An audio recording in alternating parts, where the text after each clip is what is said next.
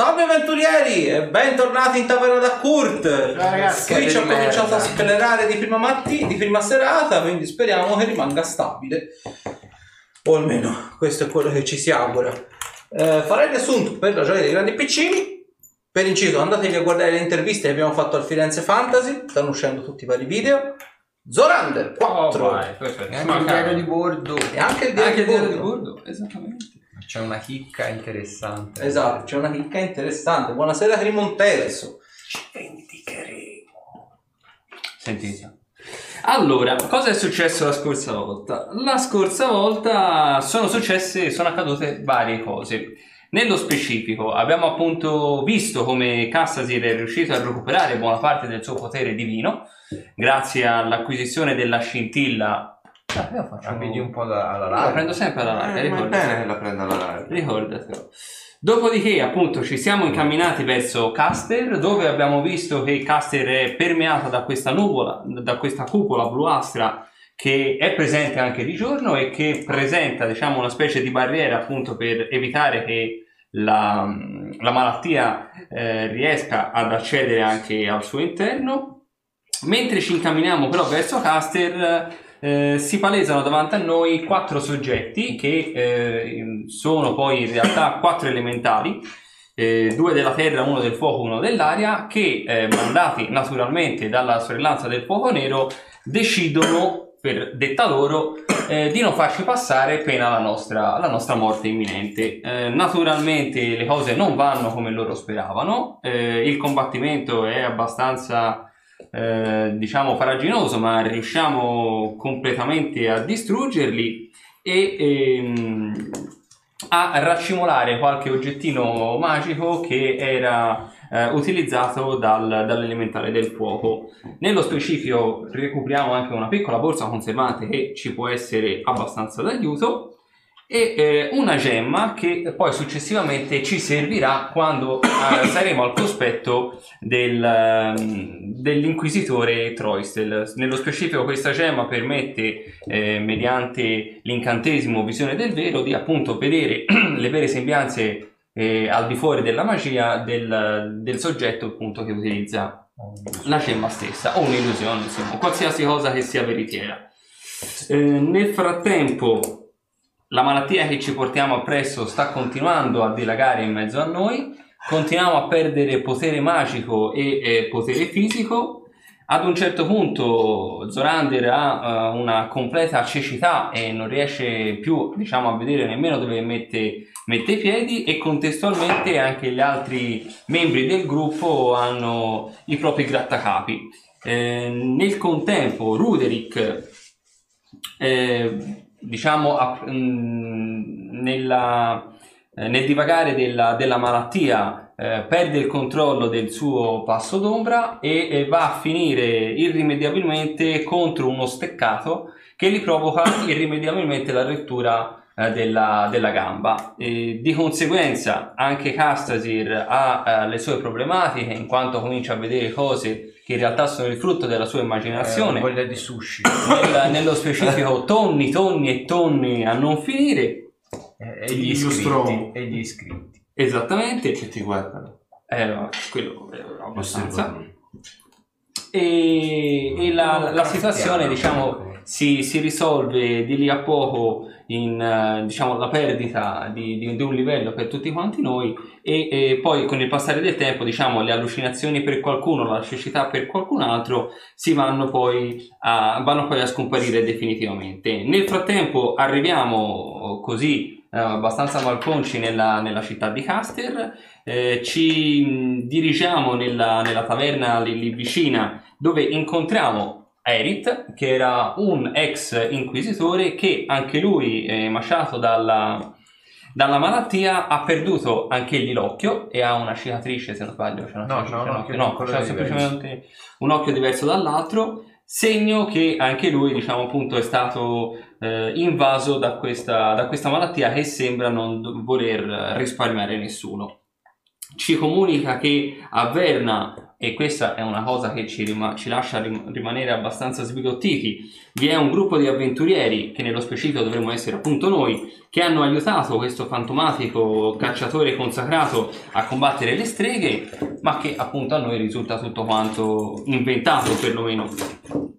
E nelle sue diciamo ultime parole prima di eh, lasciarci in quanto la sua unica intenzione era quella di ricongiungersi, a casa per salutare la moglie e la prole è quella di eh, cercare eh, ad ogni costo eh, Grilat eh, nel, come dice lui, posto in cui la fiamma arde ancora. Con questo interrogativo nel frattempo dalla, dalla finestra posteriore alla taverna Zorander intravede una ombra, una figura che eh, grazie anche all'aiuto di Castasir eh, diciamo scopre essere in realtà Nictalia che non era effettivamente sparita come pensavamo come pensavamo tutti quanti, come pensavamo tutti quanti noi ma si era rifugiata eh, per eh, studiare più apertamente in maniera molto più, più tranquilla la malattia. E nel contempo appunto ci informa che cosa in realtà sappiamo. E la malattia appunto si nutre della, della magia e tutto quello che ne consegue e eh, considerato che abbiamo noi con, se, con noi eh, la cura decidiamo di consegnare a lei eh, la cura. E eh, mediante un incantesimo nello specifico l'incantesimo di desiderio eh, desideriamo appunto di duplicare la cura stessa di modo tale che Nictalia porti con sé la copia della cura eh, sul piano astrale, se non ricordo male, di modo tale da poter individuare diciamo, una, una cura ancora più potente da utilizzare in larga scala e noi conseguentemente decidiamo di portarla direttamente a casa dell'Inquisizione, in quanto il nostro compito per riuscire a toglierci eh, tutte le mh, diciamo le accuse dell'Inquisizione era quella di individuare una cura. Decidiamo appunto di dirigerci alla, alla sede dell'Inquisizione e eh, facciamo la conoscenza, ai noi, del capo inquisitorio, eh, il capo inquisitore che altri non è che Troistel. Eh, Castasir, grazie all'aiuto della gemma che avevamo precedentemente trovato, vede la realtà dei fatti. Troistel in realtà è a tutti gli effetti un Lich, eh, il capo dei Lich nello specifico, e eh, comunicandoci questa cosa di ritorno dalla taverna siamo tutti quanti lì abbastanza sbigottiti. E, cosa ancora più importante, abbiamo perso un ulteriore livello. Zan zan zan. Beh, Bene. Quindi eravate appunto in taverna, indeboliti, acciaccati, comunque avevate riposato e vi siete appunto svegliati. L'indomani, Per inciso mancano 8 giorni, 8 giorni al premio. otto giorni al premio. 8 giorni al premio. Se ci arrivate. Se ci arriviamo, sì. Se ci arriva, io faccio cacao. Peraltro venite svegliati di prima mattina, avete preso stanza comune, venite svegliati da questo gigantesco e fortissimo tuono. Piove a dirotto, uno scroscio incredibile. Guardo fuori. Torre Piove, piove, piove, piove. Sì, eh. In Sì, un certo senso sembra quasi che la pioggia ricalchi un po' l'umore generale. La serenità, la speranza ha abbandonato queste terre e quindi molti se ne stanno in casa, i contadini sono praticamente impossibilitati anche a lavorare i campi, tan- praticamente sta per quasi per grandinare. L'inverno comunque sia è alle porte e quindi di conseguenza il clima non rende molto semplice lavorare i campi sotto la grandine. Pensavo Quindi- avresti detto l'inverno sta arrivando. No, sarebbe stata una situazione un po' troppo palese, mettiamola così. Chissà che periodo. Esatto. Mm, Vabbè, io mi metto sulle aperte, eh. Mi metto sotto il letto, riapro il libro e comincio a leggere. Come ogni buona No, giornata di... Essendo bevuto praticamente fino a stare male, Cioè, sei un certo pastone, sì. per raccattare la bottiglia, Eh, bota, te la sei malamente trincata e un po' buttata addosso.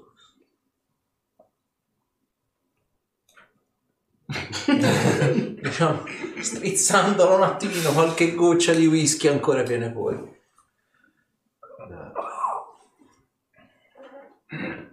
L'alcol. Che ne vuoi ancora? No. No. Acqua. Eh, guarda, basta andare fuori. Metti la faccia fuori sei a posto. Apro la finestra e metto la testa sotto l'acqua. Ti mezzi il capo. Non, dovre- non dovresti bagnarti il capo, finirai a stare peggio. E mi asciugo con le coperte.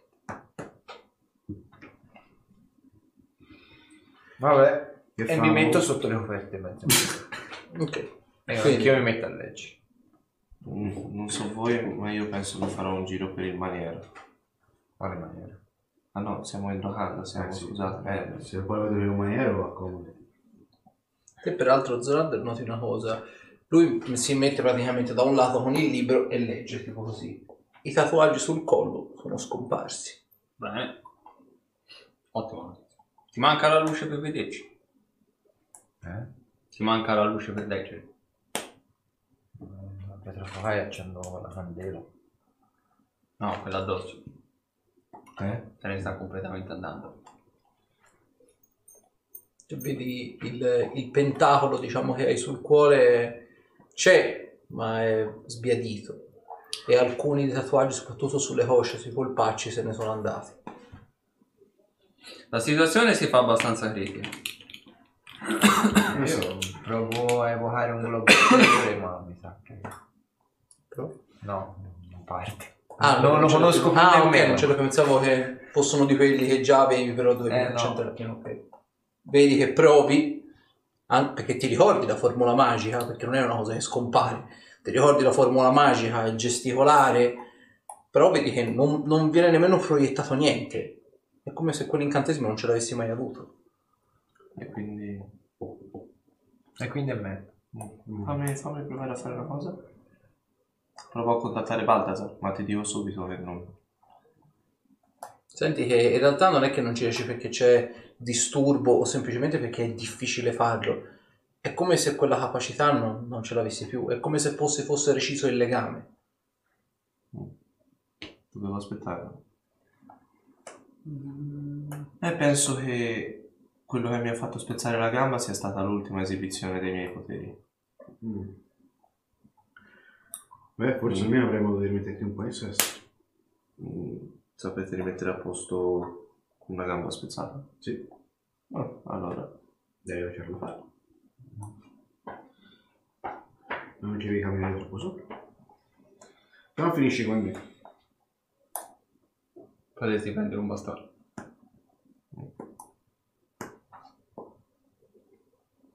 Diciamo che così, così messo non siamo tutti al combattimento. Qualcuno vuole scendere giù con me?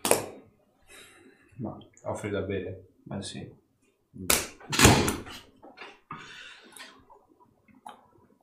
Perché la soluzione a tutto per voi è sempre il bene? Al momento non ne ho altre, quindi Non ho guarda... molte idee al momento, quindi beviamoci su. Non ho bevuto ieri sera, bevo- berrò ora. È mattina? Se, se Nirunvet non è riuscito a piegarci con le torture psicologiche, è riuscito con questo. Appunto. Quindi Con l'acqua. E quindi vado a bere. vinta. Mentre No, aspetto no. che l'Inquisizione si degni di darci risposta, vado a bere. Tra l'altro, Per Hai adesso- bevuto ieri sera, hai bevuto stamani mattina, hai bevuto ieri mattina. Ma fa bene, ma lascialo stare. Tu da che parte sei? Boh. Dalla su. Tanto senti, per adesso vedere in questo modo. Abbiamo le uniche due cure, l'unica cura che avevamo è stata divisa. Una è in mano all'Inquisizione e una in mano all'Italia. Per adesso l'unico modo che abbiamo per debellare questa malattia sono queste due pozioni. non ci resta che sperare in Italia. Che non abbiamo più. In più, dato il potere che ho io al momento, e penso che lo avete anche voi, siamo utili come il cazzo alle vecchie. Quindi, io vado a bere. E ne dici di bere qualcosa anche te? Anche no, grazie. Sicuro? Sì, però se volete vi faccio compagnia. Puoi creare qualcosa mentre sei lì con noi? Non mi sembra il caso. Mm. Vabbè, io... Ho, ho un po' perso la capacità di avere tanti incantesimi a disposizione. Perderli così per la strada mi sembra un po' Oh, a proposito, Io posso lanciare solo i trucchetti. a proposito, credo che tipo, e vedi che ram- ram- ramazzo nella bauliera, nel baule dove c'ho la roba, e tiro fuori la bandoliera con le pergamene. Queste per ora non mi serviranno più. Vabbè, possono essere sempre venduti. Vabbè, cresci per la cuore per tanto lento. Per lo spallaggio. Ripeto, un uovo da letto, guarda. Lasciamole lì. Che banda di disadattati che siamo diventati. Sì, davvero. Però so ancora fare qualcosa. Mm, tipo, Posso che suonare tipo? questo? No. Andiamo a vedere se raccimoniamo qualche soldo giù. No. È una cosa che mi no. tirerebbe Ora su di morale. giù e mi offri davvero. E poi posso suonare qualcosa? No. Puoi Magari- offrirmi davvero. Te lo offri con i soldi che guadagna suonando. Non credo guadagnerò molti soldi. Non c'era praticamente nessuno. Beh, magari offri in questo modo li puoi a parte- Ti offro da bere e poi suono qualcosa. Eh, Spero di essere abbastanza stordito da non sentire. Eh, io so Secondo me suonare si molto bene in bene. realtà. Andiamo giù. Dai, io Ok. rimango su. Con eh, l'umore sotto i piedi. Una magia. Che altro io non la sento proprio più la magia ascetica. Senti che c'è qualche sussurro, qualche voce. Però non senti intromissioni, non senti il chiacchiericcio. In un certo senso il chiacchiericcio del tipo uccidilo, uccidilo, vendichiamoci, vendichiamoci. Ora un po' ti manca in tutta onestà. Senti per la prima volta il silenzio. Questo silenzio è assurdo. Beh, sì, la locanda è molto silenziosa No, intendo quello dentro di me. Ah, Ok, arrivate giù, naturalmente la locanda è deserta. C'è qualche borghesotto e si è ritirato in locanda per, per fare i propri affari, per scrivere qualche pergamena, però insomma c'è due o tre tavole e basta. Oste? Sì? Da mangiare e da bere per due. Da bere forte. e ci dia il meglio. E gli schiaffo 5 monete d'oro sul banco. E lui fa, abbiamo del gin invecchiato 10 anni. Comincia a portare. Vedi, praticamente dice, sedetevi, vi porto tutto quanto è. E se dopo mi dai il permesso vorrei suonare là e indico tipo il punto più all'estremo della Sì, sì, locanda. vedi c'è proprio un palco è allestito proprio di proposito. In genere queste locande qui sono non proprio pettole, però sono proprio attrezzate per fare festa, fare casino. Naturalmente Caster c'è di mezzo l'inquisizione, quindi ti puoi immaginare quanto siano rari questi eventi, però di per sé vedi che c'è un palco attrezzato, c'è degli sgabelli, quindi capisci che un po' di animazione di per sé è predisposta, insomma, la taverna. Comunque sì, vi, vi comincia intanto a portare della roba, vedete che vi porto un po' di stufato, patate, piselli, legumi, vi porto un po' di, della carne essiccata, del pane, cioè del pane nemmeno troppo raffermo in realtà. Ma io spelluzzo, soprattutto bevo. E poi appunto vi porta sto gin, vedi proprio c'ha la bottiglia, c'ha la polvere, la stappa. E lo versa. Lascia la bottiglia, va. A voi. Vi vede, lo vedete, vi guarda con aria un po', un po' non preoccupata, però un po' come se un po' gli faceste un po' tenerezza, gli faceste un po' pena della serie. Probabilmente capisce che avete passato giorni migliori. Vuole unirsi? Non credo che un molto da fare. No, vi ringrazio, non posso bere in servizio. Vorrei, gli affari vanno male a me tanto quanto a voi, ma Beh, data la scarsa quantità di gente che si ritrova in Venga. questo posto. 10 monete d'oro e lei si mette seduto qui e beve. Eh, Giusto, stavo per farlo io a dirla tutta. se la mettete così, vedete si versa anche lui un bicchiere. A giorni migliori. A giorni migliori. A quando argomentavo sulle mura di Sacrum. Vedi, lui beve e un po' ti guarda, non, non capisce probabilmente sta frase. Beh, potremmo raccontare di quando hai aiutato il morale delle guardie là sopra. Eh, mi, farebbe, mi farebbe comodo il mio me stesso di quei tempi adesso. Beh, eh, Io non ho me stesso di cui narrare, Perché Avevo però partecipato alla grande guerra tra Sacrim e il Ah, bosco di Soccorrello ho sentito una battaglia campale, durata in realtà relativamente poco, ma dall'alto dispendio di vittime. Il bosco ne è uscito veramente in ginocchio. E voi eravate lì. E Esatto. Raccontatemi, io ho solo sentito delle leggende, ho solo sentito delle storie. Eh, è stata una battaglia sotto un certo punto di vista bella, se lo vogliamo mettere così, se si guarda sotto il punto di vista dell'arte della guerra. Eravamo preparati, abbiamo posto tutte le trappole possibili. Abbiamo posto tutti gli incantamenti possibili e avevamo dei grandi alleati dalla nostra parte. Anche perché il Mancava numero dei solo- nemici era, era parecchio ampio e proveniva da tutte le parti. Al che mancava solo di alimentare il morale delle truppe. Così sono salito sulle mura, ho fatto il mio bel discorso e quegli uomini sono diventati da dei semplici contadini con delle spade in mano dei condottieri come qualunque altro si racconti nelle leggende.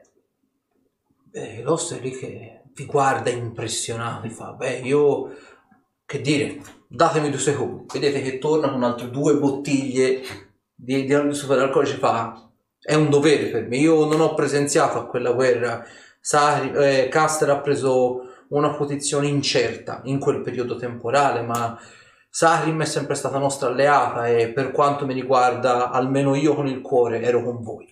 Quindi questo ve lo meritate. Noi abbiamo provato, abbiamo fatto da ambasciatori per quanto per Sarim qui a Caster eh, poco prima della guerra. Ma Sì, eh, effettivamente è stata un po' discutibile la mancanza di posizione, la mancata posizione di Caster in quella guerra.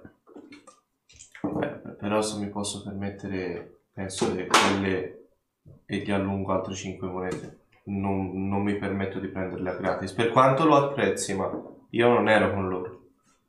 Beh, io non posso accettare degli eroi come voi, sono da, da considerare.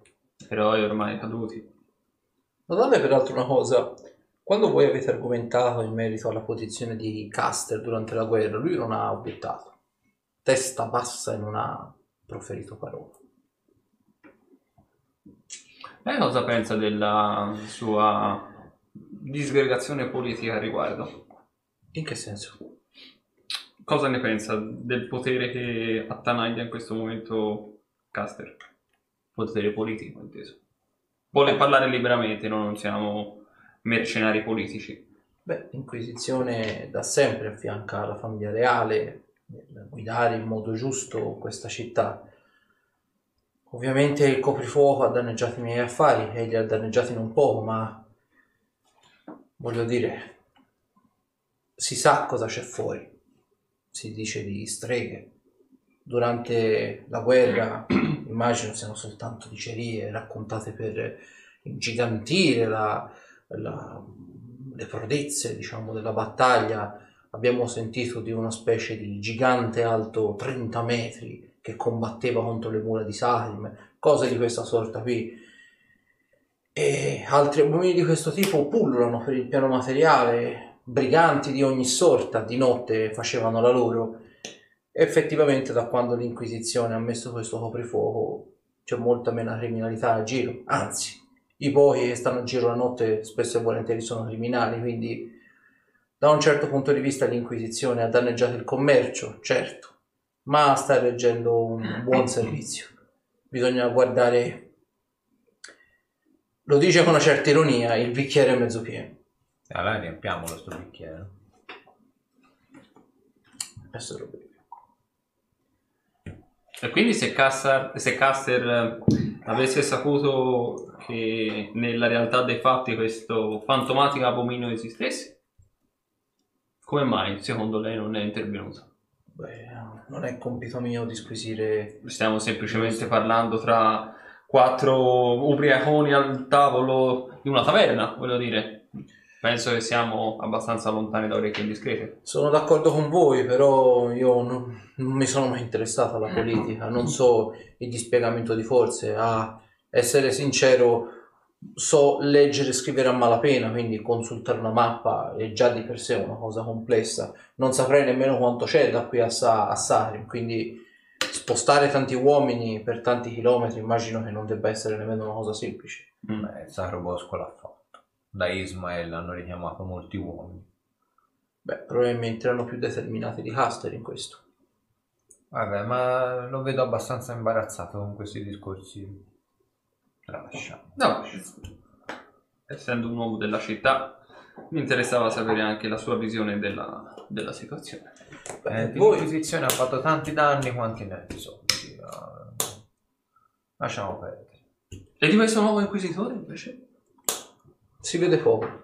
Il precedente capo inquisitore, a, quanto ho capito, è stato bollato di tradimento, una persona che ha cospirato, che ha dato modo e ha dato mano a diffondere questa piaga, che per fortuna tarda ad arrivare dentro le mura di Caster. Ma che c'è? Molti contadini, molti miei clienti abituali non si vedono più per ovvi motivi. E si dice sia stato proprio questo Grillat, con dei suoi fedeli inquisitori, diciamo, mascherati da prodi paladini della legge a diffondere questo morbo.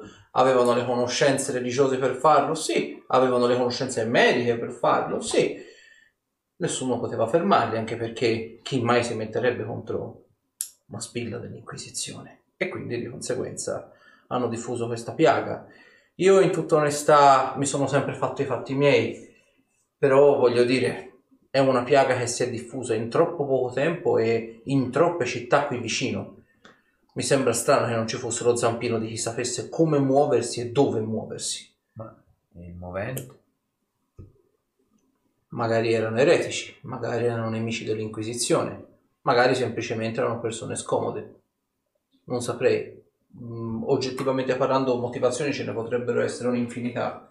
Io mm, ribadisco, non sono qui per eh, fare eh, diciamo delle, delle provocazioni o quant'altro, dico soltanto che questo vecchio capo inquisitore si vedeva un pochino troppo spesso, era sempre in mezzo a persone un po' di dubbia autorità, di dubbia moralità e si dice che abbia fatto la fine che ha fatto, è sparito nel niente. Questo nuovo capo inquisitore non saprei dire molto, non si vede granché. È una persona molto sulle sue.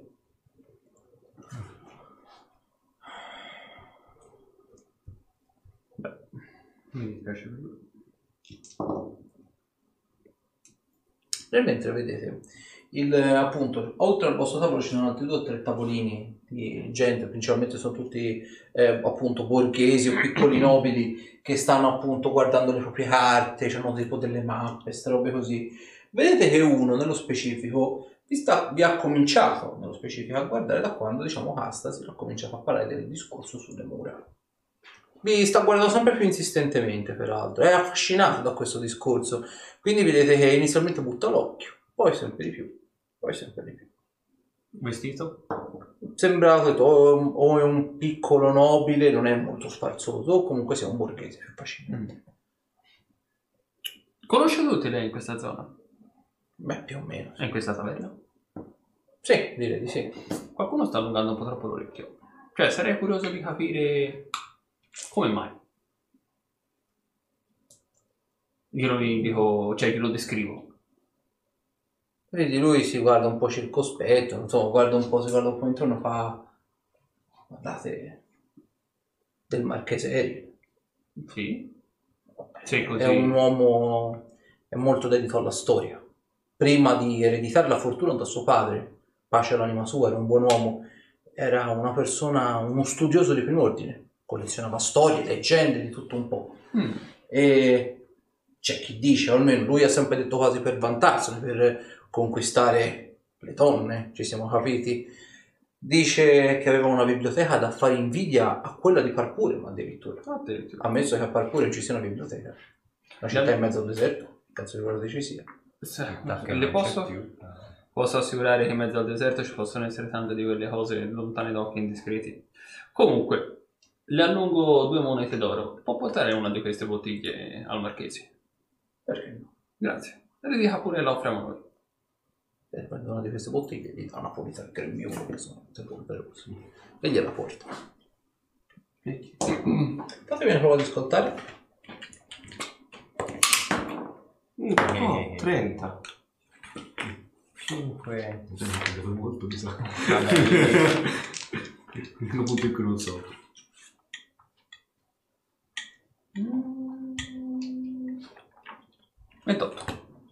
Allora, Roderick e Zorander, vedete praticamente questi due uomini abbastanza corpulenti al bancone che sono lì che parlottano, sono, non è che sono sbronzi, però sono un po' alticci probabilmente, vedete un po' barcollano, eh, vedete si toccano costantemente il naso, gli occhi, sono lì che eh, parlano in questo tono abbastanza alto di per sé, cioè non si fanno grossi problemi a parlare a quanto appunto in un tono abbastanza fuori luogo, se non altro. Non è una taverna eh, dove c'è molta confusione, è una taverna deserta, quindi si potrebbe parlare a un tono molto più normale. Loro invece lo fanno a un tono molto sostenuto. Quindi non c'è nemmeno da dire, guarda, dovete fare delle prove per capire i discorsi, lo sentite palesemente, però voi capite un attimino da dove viene indirizzato il suono. Poi ovviamente che casa se ci arrivi, perché appunto cominciano a fare un tono sempre più alto, quindi ti perdi un po' la prima parte del discorso, però dopo senti il resto. Voi, la prima parte del discorso nello specifico è, con queste nuove armi voglio vedere se gli infedeli vorranno di nuovo entrare nelle nostre mura. Ah! Il capo inquisitore la sa lunga. Te cassa se senti semplicemente Ah, il capo inquisitore la sa lunga. E non sanno quanto. Volete che me ne occupi io di questi due? Hanno ricevuto delle armi. di armi particolari.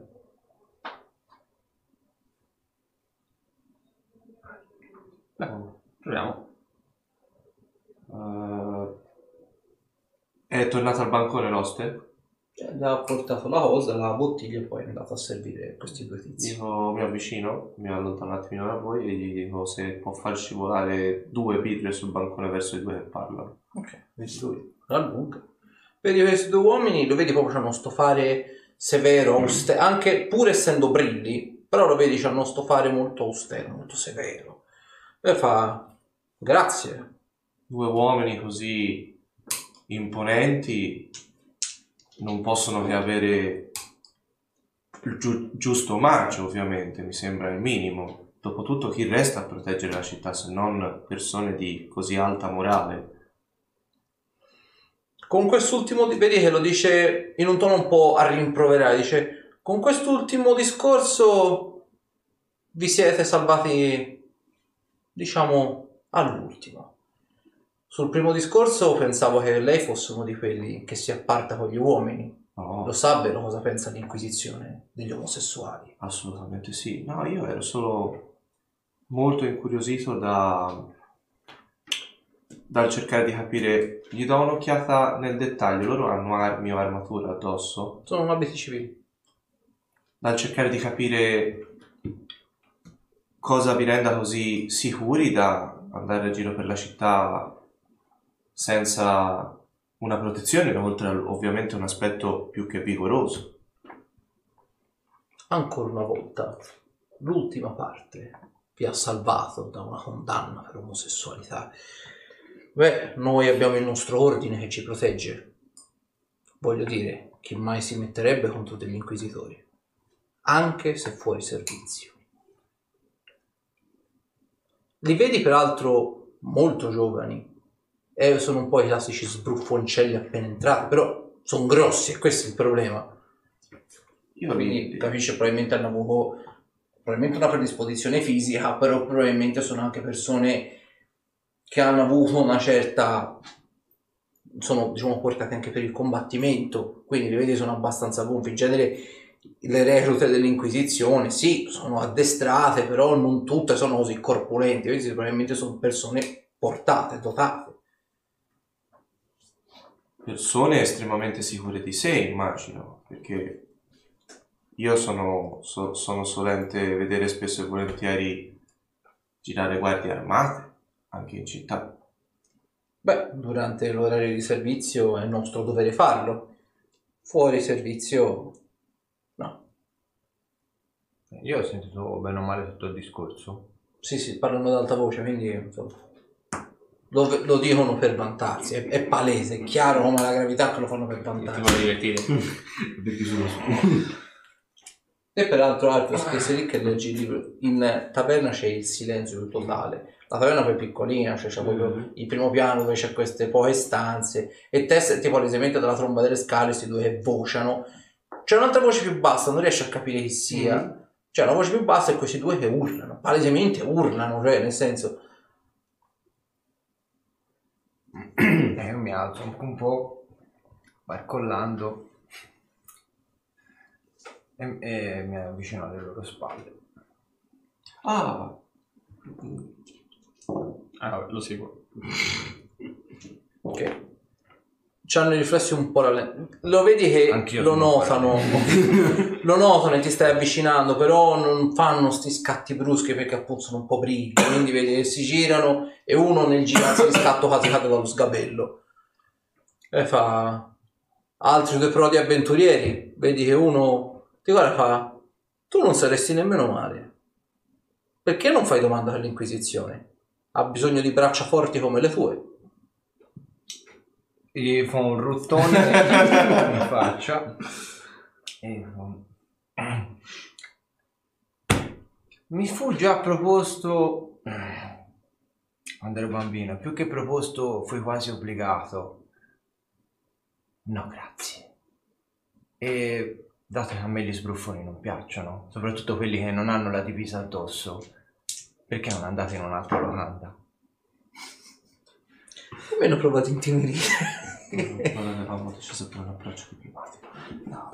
Si stava stancando. Ah, mi stanno sul cazzo gli inquisitori, soprattutto quelli che se la tirano. Gli altri no. 27. Allora, uno dei due vedi che sarà che un po' brillo, sarà che appunto c'ha l'adrenalina in circolo, vedi un po' trasale e vedi gli fa pettinare le gomità all'altro e dire ah, lasciamo stare. Questo invece con cui ti stai interfacciando te, lo vedi che è quello un pochino più grosso tra i due, però l'aria un pochino più da tonto, proprio da, proprio da gradasso. Vedi che fa... Vedo che hai coraggio o stupidità da vendere. Perché non vieni il vicolo qua dietro? Una scazzottata alla vecchia maniera. Secondo me lo reggi 20 secondi. Senza spille e mi levo la mia. Vedi lui non... No, no, Capisce, io- no, proprio perché lui non capisce, ma loro capiscono. Senza spille. senza spille. Vedi lui comincia a scrocchiarsi il- le braccia e fa ah, mi mancava una scazzottata alla vecchia maniera. Vediamo se sono non dovremo più picchiare grave. contadini. Vabbè, Se, sento anche lui. tanto- che aspetterò dentro. Senti Ma anche questo che non dovremo più picchiare contadini. Mi vuoi togliere questa cosa soddisfazione? C'è? a chi lo Non, non ho seguito il discorso, ragazzi, ero sopra. sopra. Cosa Sì, vuoi togliermi la soddisfazione di picchiare due inquisitori? Ah, no, no, no, no, vai, vai. Vai. basta uno. Tutto tu. Vedi l'altro è lì che fa dai, Blake lascia fare, dai, andiamo in un'altra taverna, se no vengono assatori ci No, no, culo. no, tranquillo. Il tuo amico vuole una scazzottata e avrà la scazzottata con uno dei difensori di Sarim. Vedi, si guarda. Ah. Se io ti do un consiglio, se vuoi rimanere ancora con i denti saldati in bocca, ti consiglio di evitare questa scazzottata, prendere la tua coda e andartene fuori da questa taverna e non No, ma perché mi devi togliere il Eh, divertimento? è un intimidire anche questo. Io non dico niente perché voglio visti, faccio viola, quindi Ah no, ma io non, io non, Io non voglio, posso- io non voglio è, è diplomazia più che io non, voglio, io non posso partecipare. Perché, perché se no lo farei anch'io. La diplomazia alla fine non... questa conversazione sarebbe spiacevole se si venisse a sapere stile mafia come la scorsa Come- volta. in tutto questo vedi che mentre l'ore gli faccio ma siete proprio sicuri che un inquisitore senza spilla fuori servizio che si ritrovi a fare a volte Ehi, zitto! Devi stare Ma zitto! scu- scusami, ma non abbia di che avere ripercussioni alle alte sfere dopotutto avete un'integrità da Ehi, difendere zitto, ho no? detto! Andiamo? Cosa hai fatto, Dario? Ah, è intimidire, ho fatto due. Vedi, ti, ti guarda palesemente mentre ti ride nel viso ti sputacchia anche addosso. Come fa? Vieni, va, andiamo, giù. Passiamo dal retro. Vedi, mentre esce, lì che vedi che si scrocchia e si mette in posizione insomma per, per colpire. ci ho provato eh occhio K, eh. Allora, fammi una prova di osservare peraltro. Un buon 16. Allora, noti una cosa. Siete nel vicolo dietro. Classica scena un po' da, da taverna. Esatto, siete praticamente in mezzo alle casse, barili, c'è proprio la pioggia battente, quindi comunque si esce, vi riga il viso, capelli, siete conci addosso, bagnati in ogni dove, per strada non c'è nessuno, sente, l'unico rumore che sente è lo squash dei vostri piedi. E te vedi praticamente che lui nel mettersi praticamente così armeggia praticamente un po' con le mani, un po' per prepararsi della serie, no? Vedi che c'è qualcosa di fa riflesso quasi con la luce, con eh, quasi come se fosse una superficie riflettente bagnata all'interno della mano, qui dietro le nocche. E va bene, ragazzi. Voglio un combattimento leale, serio? grande. Vedete le vostre miniature. Gli diamo lui, più nemmeno. La vecchia miniatura di Orchid. Perché era un inquisitore, ovviamente. Solo per Esattamente. quello. Così Esattamente. per bene. Ma lui era uno di quelli giusti. Perché? Era un inquisitore giusto. Dove stai? Stai dentro? Sì, io, son- io sono sull'uscio, vi guardo No, no, io tipo fare. faccio il cerchio. Facciamo il cerchio. Cioè, sono sull'uscio Tipo della... Fight Club. Esatto, esatto. io sono sull'uscio Io- della taverna e vi guardo così, guarda. Ora loro sono in vicolo dietro. Mi non sa si sa. che. No, io mi metto a fargli tipo da cerchio, mi metto tipo dietro. Io al- faccio da arbitro. Facciamo Allora sull'imbocco del vicolo sono. Questo No. facciamo conto è il vicolo. Ehi, lì d'angolo, mettimi d'angolo, vai. Questo sono tipo delle casse, queste robe così. Vai, a posto. E l'altro? L'altro poi gli diamo il draw, gli diamo. Eh, questo è l'inquisitore, l'altro si mette qui appoggiato qua dietro. Qui? Qui c'è un tipo di barili, ci sono.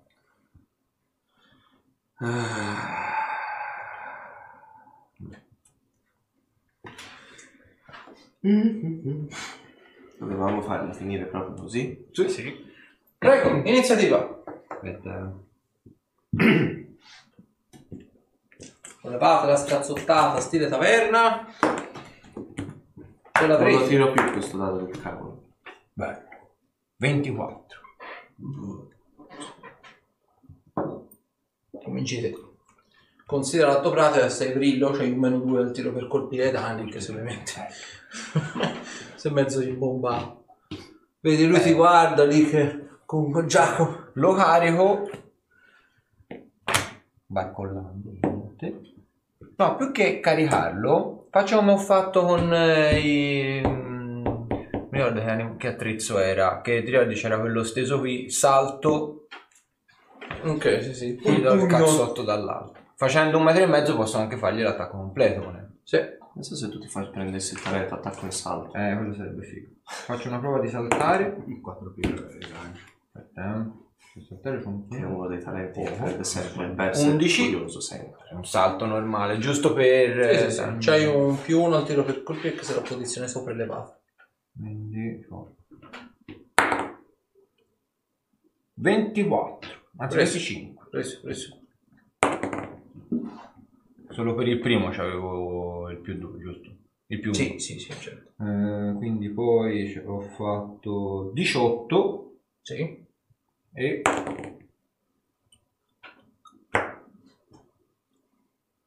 Tredici. Sì. Senza armatura. Eh? Un D4, giusto? Eh, Un di 3. un D3. Quindi ti tiro il Di D6. 6 diviso 2, sì. Allora, 2 più la forza. 6 danni col primo.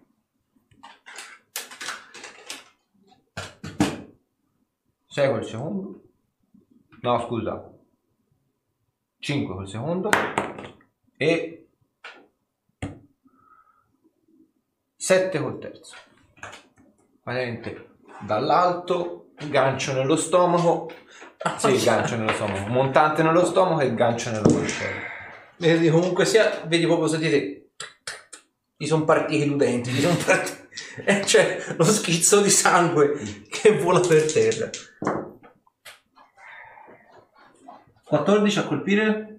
Eh, devo contare... Ah, aspetta, però io ho un monte di roba, c'ho anche l'armatura naturale. Esatto. Mi manca solo l'armatura, quindi e lo scudo. Quindi levo 12. Aspetta.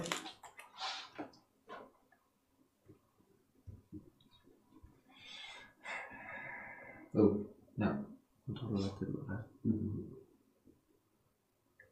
Quanto ha fatto? 15. No. Tra l'altro ho fatto meno. Vedi, si colpisce- impatta e io non sento niente perché ho l'arme- l'amuleto dell'armatura naturale. Vedi proprio. Proprio... Dai, Riprovo. riprovo. Lo vedi in faccia, comincia a, diciamo, comincia a avere una parvenza di lucidità. Quindi vedi che comincia un po' a capire. Quando vedo perché con 19, eh, sì, con 15 mi avrebbe quasi colpito, è tutto armatura naturale, quindi praticamente impatta. Quando ritira il pugno, gli faccio ritardo l'azione al turno, a dopo di lui. Ok. Ah, Vedi con foga, vedi proprio sembra quasi che in un certo senso a discapito della precisione metta praticamente nella fuga per colpire 8 non credo e 21 con l'altro 21 che è? bella merda che dire 8 danni non letali ovviamente Ah. Debilità. Guarda un po'.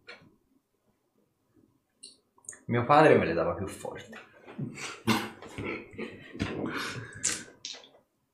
Anzi, mio padre me le darebbe ora più forti. Allora, eh, 28, preso preso poi 21 preso e poi... ma Questo forse no, perché ho fatto 9. Ah. Però due entra. 7 danni e vabbè questo è- il 3 conta come Come due. Eh, due quindi e altri 5 danni Eh, Pantera. Proprio vedi che l'ultimo glielo dai proprio altezza gola. Senti proprio come se il pomo d'Adamo gli si schiacciasse e vedi va all'indietro e crolla sulle casse. Le casse gli vanno addosso. Vedete il- l'altro, eh, l'altro inquisitore, comunque sia pur essendo, pur essendo inquisitore, però sono molto più giovani. Quindi naturalmente l'altro che era un po' meno brillo comprende la situazione qual è. Vi vede, voi in- in maggioranza, soprattutto vedete che anche Arthur sopraggiunge con questo fare, eh, cioè comunque sia buio, cioè o meglio buio, il cielo è coperto, siete sotto le tettoie, quindi vedete Arthur che arriva comunque sia mezzo incappucciato, Zorander in mezzo a barili, quell'altro lì appollaiato, quindi questo capisce che insomma, pur essendo inquisitori qui rischiano, lo rischiano brutta. Quindi che prende l'amico sotto braccio, ehi ehi ehi non avrete problemi da noi. Vedete, lo prende tipo così sotto, la- sotto le braccia e lo comincia a trascinare via. Lui c'ha praticamente ci ha fatto saltare quattro denti davanti. Anche perché che figura ci fareste con i vostri superiori? no no tutta abbastanza non porta a rincarare addosso Ecco, se ne, sc- se ne scompaiono nel vivo. che soddisfazione E con tutto questo non abbiamo capito di che materiale parlavano per le armi. che soddisfazione Cioè, e non hai idea di quanti anni è che volevo pestare un inquisitore Magari potevano essere la- armi di latta per quanto potevo. mm, ho i miei sani dubbi. Senti, quei due erano due sbruffoni. Secondo me non sapevano nemmeno di cosa stavano parlando. Sì, anche perché da quello che ho visto, tipo, era troppo carino. Tempo di andare a prendere Non ho capito che cosa aveva tra le mani. Ah, aveva qualcosa tra le mani? Sì, come un tirapugni. Mm. Però rifletteva qua dietro. inquisitore. la E l'aveva messa pure al contrario. Non lo so. Chissà che non giochino pulito. Sì, ma di solito i tirapugni... Beh, anche io non ho giocato pulito. Eh, Visto la sfida che si- aspettava, mi sembrava giusto non giocare pulito fino in fondo. Tu alla fine l'hai fatto in una questione difensiva, lui l'aveva fatto in una questione di attacco. Se no, non si ricordava neanche. No, lo sono ricordato quando il suo pugno ha impattato sul mio mento e non ho sentito niente. La prima volta. La seconda volta l'hai sentito. No, sì. Sì. Effettivamente mi ha preso bene. Ma qui ci prendiamo l'umido, rientriamo dentro. Sì, Ma sì, vediamo sì. se così siamo fortunati e la, la- la pioggia ci toglie la malattia di dosso. Sì. Sì. Io vado dentro. Anch'io vado a buttare due sciocchi nel camino. Ok, entrate in locanda, zuppi come pochi. L'oste vi guarda, ovviamente te comunque sei insomma, un minimo, insomma, un bel gancio te l'ha Sì. dato, quindi insomma c'hai il labbro spaccato e fa non ne voglio sapere niente. Ah, non vuoi sapere come è ridotto l'altro? Non, ha- non avrà problemi, non si preoccupi. Non ne voglio Lui no. sapere niente. La cosa positiva è che nessuno si farà più presente in questa locanda, la cosa negativa è che forse ha perso due clienti. Non... È positivo aver perso qui due clienti. Eh, mm, eh, Secondo me non troppo, visto la, Non Accusativo di bere prendevamo. Eh, Comunque, la moglie dice Vedete do, peraltro do un occhio al, a- ai ai marchesi. se c'è Esatto. sempre. Il, eh, vedete peraltro l'oste fa il marchese Eril ha molto apprezzato il vostro tono e magari dandovi una ripulita. "Mhm, Se volete andare al suo tavolo, eh, lui avrebbe piacere. lo strizzonato. Prendo un fazzoletto e me lo... Eh, mi Io- fa un io po' il taglio. Vedete il marchese vi vede, ovviamente, insomma, vi vede, insomma, te con il labbro spaccato, zuppi d'acqua, ovviamente lui tutto quanto bello con la sua camicina, con il suo Io ciletto. tiro fuori il mio corno e lo appoggio sul tavolo. Beh, Salve. Salve. salve. Buongiorno. Ci dispiace Sedete. palesarci in queste condizioni, ma il dovere ha chiamato. Eh, sa, non mi piacciono gli sbruffoni. Avevo intuito, ma la vostra fama vi procede, quindi non mi aspettavo che non arrivasse sporchi di fango o di sangue, quindi sedetevi, siete miei ospiti. Vedere. Sembra già conoscerci lei, quindi... Beh, ho, prima di ereditare il titolo di marchese tramite mio padre, ero un grande appassionato di storia e storia locale per di più. Mm, Si raccontano grandi voci su di voi. E lei le reputa veritiere o fasulle? Oppure, Beh, siete a questo tavolo apposta per dirmi se sono veri o meno. quindi lei non sa e ha semplicemente origliato quello di cui parlavano i miei compagni poco fa. Origliato è un termine un po' forte, diciamo che stavate urlando. Anche un sordo, Ve lo spiego io di sopra, quindi... Già. Origliare così, quindi E comunque no, è un po' scortese offendere chi ci invita al suo tavolo. Mm. Ma sono curioso, a questo punto mi permetto io di essere scortese. Quali sono le voci che sente su di noi? Ultimamente parecchie. Abbiamo sentito, o meglio, ho sentito e ho documentato in tutta onestà con quello che ho pagato profumatamente dai miei informatori è arrivato da sud, da Verna nella fattispecie, uno sterminio di streghe. Un ottimo lavoro. Quanto tempo fa? Una settimana? Una settimana e mezza fa? Insomma, abbastanza vicino come arco temporale.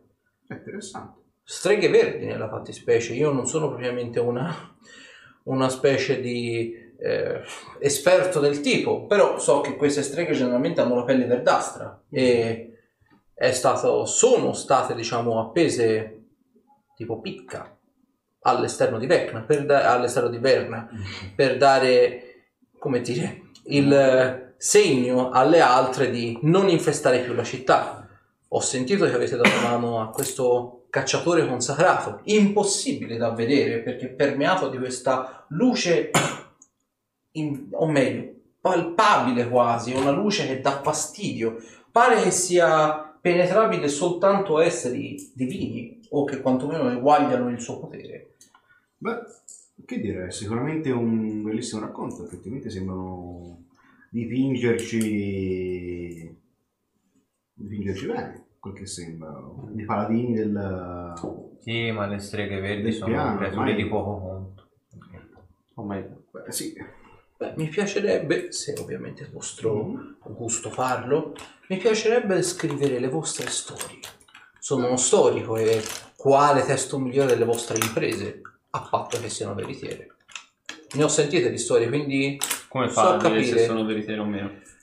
so, co- so capire quando la gente mente, mettiamola così. Mm, Ne ho sentiti esatto. di ciarlatani in vita mia. Noi parliamo, siamo la fonte diretta, quindi quest- lei ha già sentito per bocca di altri alcune delle nostre gesta, quindi direi... Ne potrei raccontare quando ho affrontato una strega verde proprio nella taverna di Verna, completamente nudo. Perché? Era agli albori della sua avventura. Eh già, bei ricordi. E perché nudo? Perché in primis la strega non era una strega, Tipo, ma si non era, for- mm, muta- si era mutata in una bellissima donna. Con stregoneria, quindi? Sì, Mi faccio prendere appunti questo. quindi mi aveva ammaliato E? e, e poi dopo aver eh, consumato lei ha cercato di uccidere. Ho E? dovuto affrontarla con la spada e il birillo all'aria. Con una cotta di maglia strappata. Raccontiamo le cose come devono essere. a Le cose veritiere sono queste. Eh, Era ignudo come mamma l'ha fatto. lei sa Ah, riconoscere mi le bugie, quindi è giusto. Nemmeno. Erano... In braghe. Braghe, braghe. Calate, Ma non ce n'aveva le braghe. calate. In braghe va benissimo in braghe. Facciamo No, braghe, letto tutto è- il tempo era È un mettiamola così. E poi sono sopraggiunti i miei primi due compagni di disavventure a aiutarmi nello sconfiggere la strega. Vestiti. Sì. Loro erano vestiti. Meno male, meno male. Ho sentito peraltro delle storie sempre inerenti all'assedio di Salim, ho sentito del discorso e ho sentito è stata una cosa, una parabola bellissima sull'eroismo, sull'attitudine, sul comando e su come bisognerebbe portare il rispetto al proprio nemico in guerra, ma al tempo stesso portare rispetto ai morti che ci sarebbero stati dopo la guerra. Un discorso veramente toccante. E sarei più che lieto di inciderlo su tavoletta, se lei volesse ripetere. Io lo ridico, ma non me lo ricordo ora, quindi io lo ridico per filo e per. Comunque basta andare a vedere il video, il best of della Titanica, seconda parte. Appunti. E cosa mi sapete dire invece dell'assedio di Manter? Ho sentito che eravate presenti anche lì. Certo, certo, siamo sempre presenti in questi... Nelle disavventure, nelle disavventure c'è il nostro Quando zampino. ci sono guai ci siamo noi. Esatto, esatto. Ancora non riusciamo a capire se siamo noi a cacciarci nei guai, se sono i Se guai mai ci cercano. che ci cercano. Vuole sapere più della presenza dei, demo, dei, demoni, dei diavoli? Beh, voglio sapere tutto, voglio sapere tutto. Io voglio anche scusarmi, ma mi ritiro nelle mie stanze. Ci vediamo lì sotto. Vabbè. Eh sì, no. Beh. non, è, non è stato un bel momento. No. sono stato scortese. No, no, no. No, rievoca brutti ricordi. Ha perso due una persona importante durante l'assedio, lo, lo perdoni. Ah, mi dispiace. Vabbè, ma non poteva sapere. No, eh. Eh, Comunque, che dire, il cielo di punto in bianco si è tinto di rosso, come se un vulcano stesse eruttando dal che nulla. fanno? Scrive, scriva, scriva. Scrivo fantocci. Lapilli zampillavano a destra e a sinistra, colpivano le cittadine, le, le case dei, dei contadini lì vicino. E a un certo punto un grandissimo frastuono. Demoni, diavoli, con catene in mano, uncini e tutto quello che E un potente diavolo ci si è palesato davanti Mi ha anche inghiottito. Ma io ne sono uscito fuori dalla sua pancia con un colpo di spada. Con- Spada. Non virillo. Scusate, scusate. E, e per quanto riguarda, so che avete spugnato una città di vampiri, giù a sud. Città dominata dai vampiri, voi li avete sgominati. Ma in realtà questa qui potrebbe esserci nuova. E che le ha queste false informazioni. Beh, io informa- ho informatori un po' tutto il piano materiale. E questi informatori dove? Ah, Li, nello li rivela specifico? più che altro. Beh, stanno un po' in tutte le La città. Sì, sì, no, no. Girovaghi. Alla, la città dei vampiri. È la città di Selim. È la città di Seno. Sì. Ho sentito Eh, che... Non l'abbiamo espugnata noi. Gli È è stata data alle fiamme. Sì, da voi. No? No. Erano fiamme nere. Un incantesimo di necromanzia. E non possiamo essere stati noi a farlo. Però, voglio dire, pur essendo magia proibita, Sono morti molti. ha fatto del bene. E molti. In realtà no. Molti cittadini. Ma i vampiri? No. I vampiri non erano Non- i classici vampiri che conosciamo. Non tutta la città era soggiogata dai vampiri. Molte delle le personalità di spicco della città, certo, erano vampiri, ci siamo stati, possiamo raccontarle benissimo la città. Ma le posso assicurare che benché ci fosse la presenza di queste creature un po' mistiche, perché per adesso si parla di poco nei libri, anch'io sono uno studioso, Beh, le posso dire che tastando con mano la città si leggeva un certo un certo riguardo nei vampiri. Sembravano quasi i cittadini contenti della loro posizione. Vivevano remunerati, protetti dai vampiri stessi. Un po' pallidi. Mm. Purtroppo sì, costretti a vivere nell'eterna, nell'eterna ombra, nell'eterno tramonto. Ma la città non era così, così malvagia, perlomeno non ne abbiamo visti di peggio, girando per il piano materiale, vi posso assicurare. È vero Eh. che erano vampiri, ma avevano un codice morale, una condotta ferrea che non permetteva loro di succhiare il sangue Prediligevano eh, un tipo di sangue un po' più Sangue animale. prelibato, mettiamola così. Beh, questa è una cosa interessante e io ho portato troppo poco per scrivere vi voglio invitare a cena a casa mia e mi direte tutto quello che vorrete Beh. stenderemo un- una bozza per la vostra biografia Beh, sicuramente. Sarebbe, sarebbe bello, ma già la, sederci a questo tavolo l'ha un po' esposto. Mm. Direi che purtroppo il nostro Dobbiamo declinare. permanenza qui a Caster terminerà tra poco. beh lasciatemi non so avete dei quaderni dei diari io posso prendere qualche informazione da lì Glielo- eh, le posso lasciare il mio diario fino a che non ripartiamo. Vedi lì. Mm? È tutto quello che ho fatto. Vedi se lo chiama avidamente Voglio che quando muoio qualcuno si ricordi di me. e fa beh mm, quando ripartirete devo mettermi subito a scrivere devo sapere quanto tempo ho 24. No, presto, no, in 12 cosa- ore. Bene, mi, mi troverete qui in taverna, ve lo riporterò. Ora sarà più o meno l'ora di, ce- di pranzo, più o meno, ve lo porterò stanotte Ah. stessa. C'è una piccola parte nel diario, la dovrebbe omettere, Quale? La riconoscerà. la riconoscerò. Va bene, Le dico solo Accademia. Se la tenga per sé. vedi, sì, lo scrivo appunto. Fa. Ci vediamo stanotte allora. Vedete proprio come cioè, gli occhi brillano, come se avesse fatto la scoperta del secolo. Vedete se ne fugge via.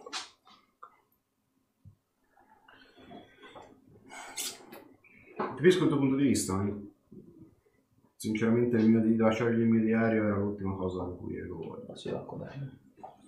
Eh, rimane comunque il fatto che non è una brutta idea alla fin fine se effettivamente racconterà quello che è veramente scritto Sicuramente lo comprerà. sì rimane comunque il fatto che Lascerò casomai io ai posteri il mio diario, ma lo vedo io stesso. Vabbè, avere anche un, un poeta o uno storico che fa una sorta di biografia fa comodo. Mi dispiace, ma i testi sono a volte fin troppo, diciamo, editabili. stati abbiamo visto ci sono vari tipi di biblioteche. Sì, Solo alcune posseggono la vera conoscenza, alle altre dobbiamo lasciare la conoscenza comune. E quest'uomo darà la conoscenza comune di quello che abbiamo fatto. Speriamo. perlomeno dirà le cose come effettivamente sono state Speriamo. Se qualcuno, e spero mi sentano, non avesse bruciato tutti i libri, avremmo un po' più di conoscenza in questo mondo. E magari quello che sta Eh, succedendo ora non sarebbe successo. Yes. Ma io purtroppo ho un rimasuglio e basta, non. Ho ancora qualche libro. Non. Poi il libro di... No, non ce l'ho più. Io ho diversi libri in realtà, così che idea. No, eh, parecchi sono all'Accademia di Cantaspada. Quindi no. No, non i tuoi, quelli che portò Asmund. Asmund mi, mi regalò un, un buon numero di dollari. Sono con le borse conservate. Se vuoi dargli un occhio, sì. L'ha donata a te. Vabbè. Io il mio regalo... Te ce li presto con piacere, ma sai di cosa si tratta. già. No, magari nemmeno di cosa di farlo. Li ha donati a te, è giusto lì. a ognuno il suo No. Per Sarveri non sarebbe certo un problema per me. no ma sarebbe una perdita di tempo per noi altri alla fine se la regalati a te vuol dire che eri il degno ricevitore Sono comunque l'idea che la conoscenza non deve essere chiusa solo a posto. no certamente per questo stanno Quello che gli vogliate, borsa quello, quello che gli vogliate leggere. quello che gli vogliate leggere. Vabbè. Sono a disposizione. ho bevuto, ho mangiato, ho chiacchierato, ho fatto a cazzotti, posso tornare a leggere. faccio attività fisica Grazie Anonymous per la donazione, peraltro. Grazie, grazie. Grazie, grazie, grazie. Peraltro, il, ehm, Ditemi voi, volete fare avanti veloce? Ma io, Io voglio torno a leggere. Leggere sì. Leggo finché posso. Punti. Ah, eh, finché non abbiamo una risposta da una parte siete giù o tornate in stanza? No, in stanza. Ah, eh, mi trovate di spalle in stanza. eh, non so, gli faccio fare una prova di ascoltare perché come li sento arrivare cerco di contenermi. Sto singhiozzando in stanza. Ok. Fatemi una prova ad ascoltare voi altri. La posso già da ora, CD20. No, eh no. Di Ascoltare. poco però, eh. Io ho fatto 15. Come? No, ne.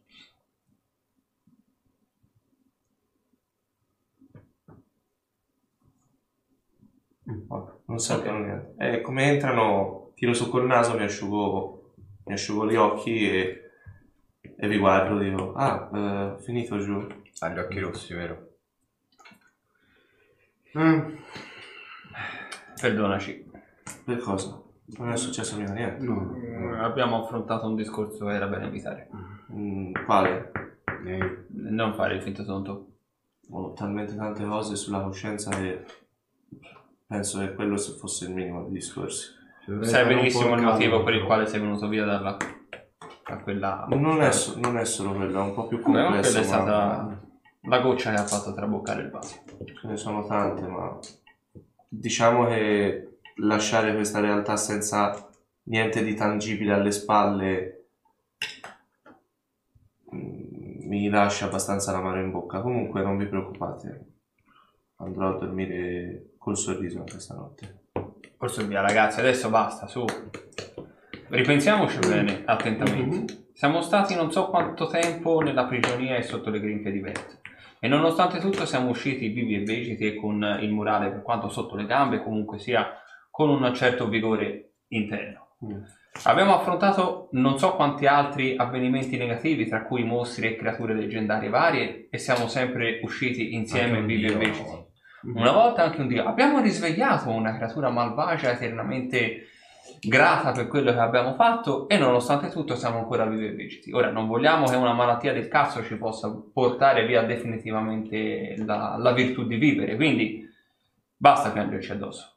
Cerchiamo di trovare la retta via che E chi ormai... sta piangendo? Io sto bevendo. O basta bere addosso. Bene? Per, adesso effettivamente eh, senza lasciarsi prendere da sentimentalismi o farsi abbattere da una cosa in questo momento siamo veramente dipendiamo purtroppo dagli altri per Sì, questa Se- cosa se- siamo totalmente.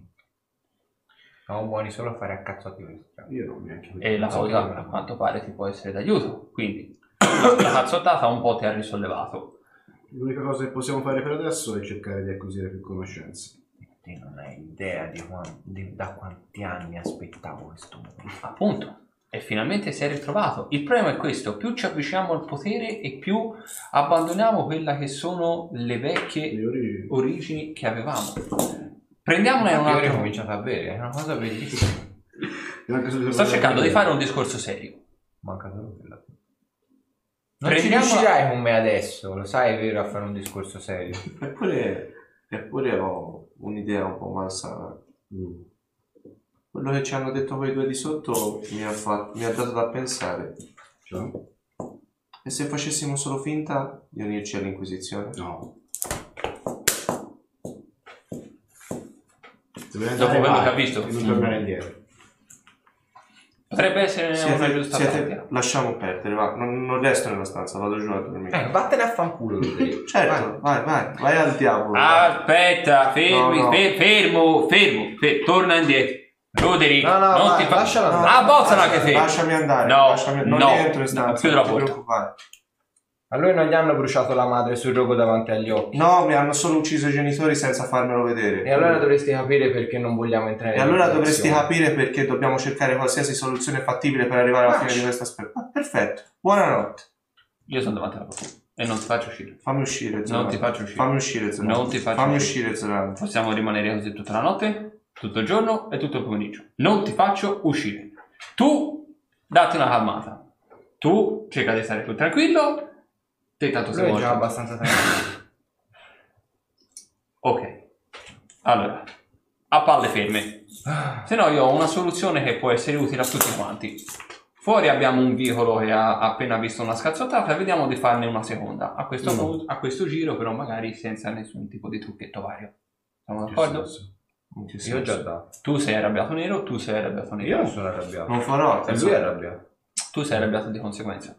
Non farò cazzotti con qualcuno con cui sono certo di perdere.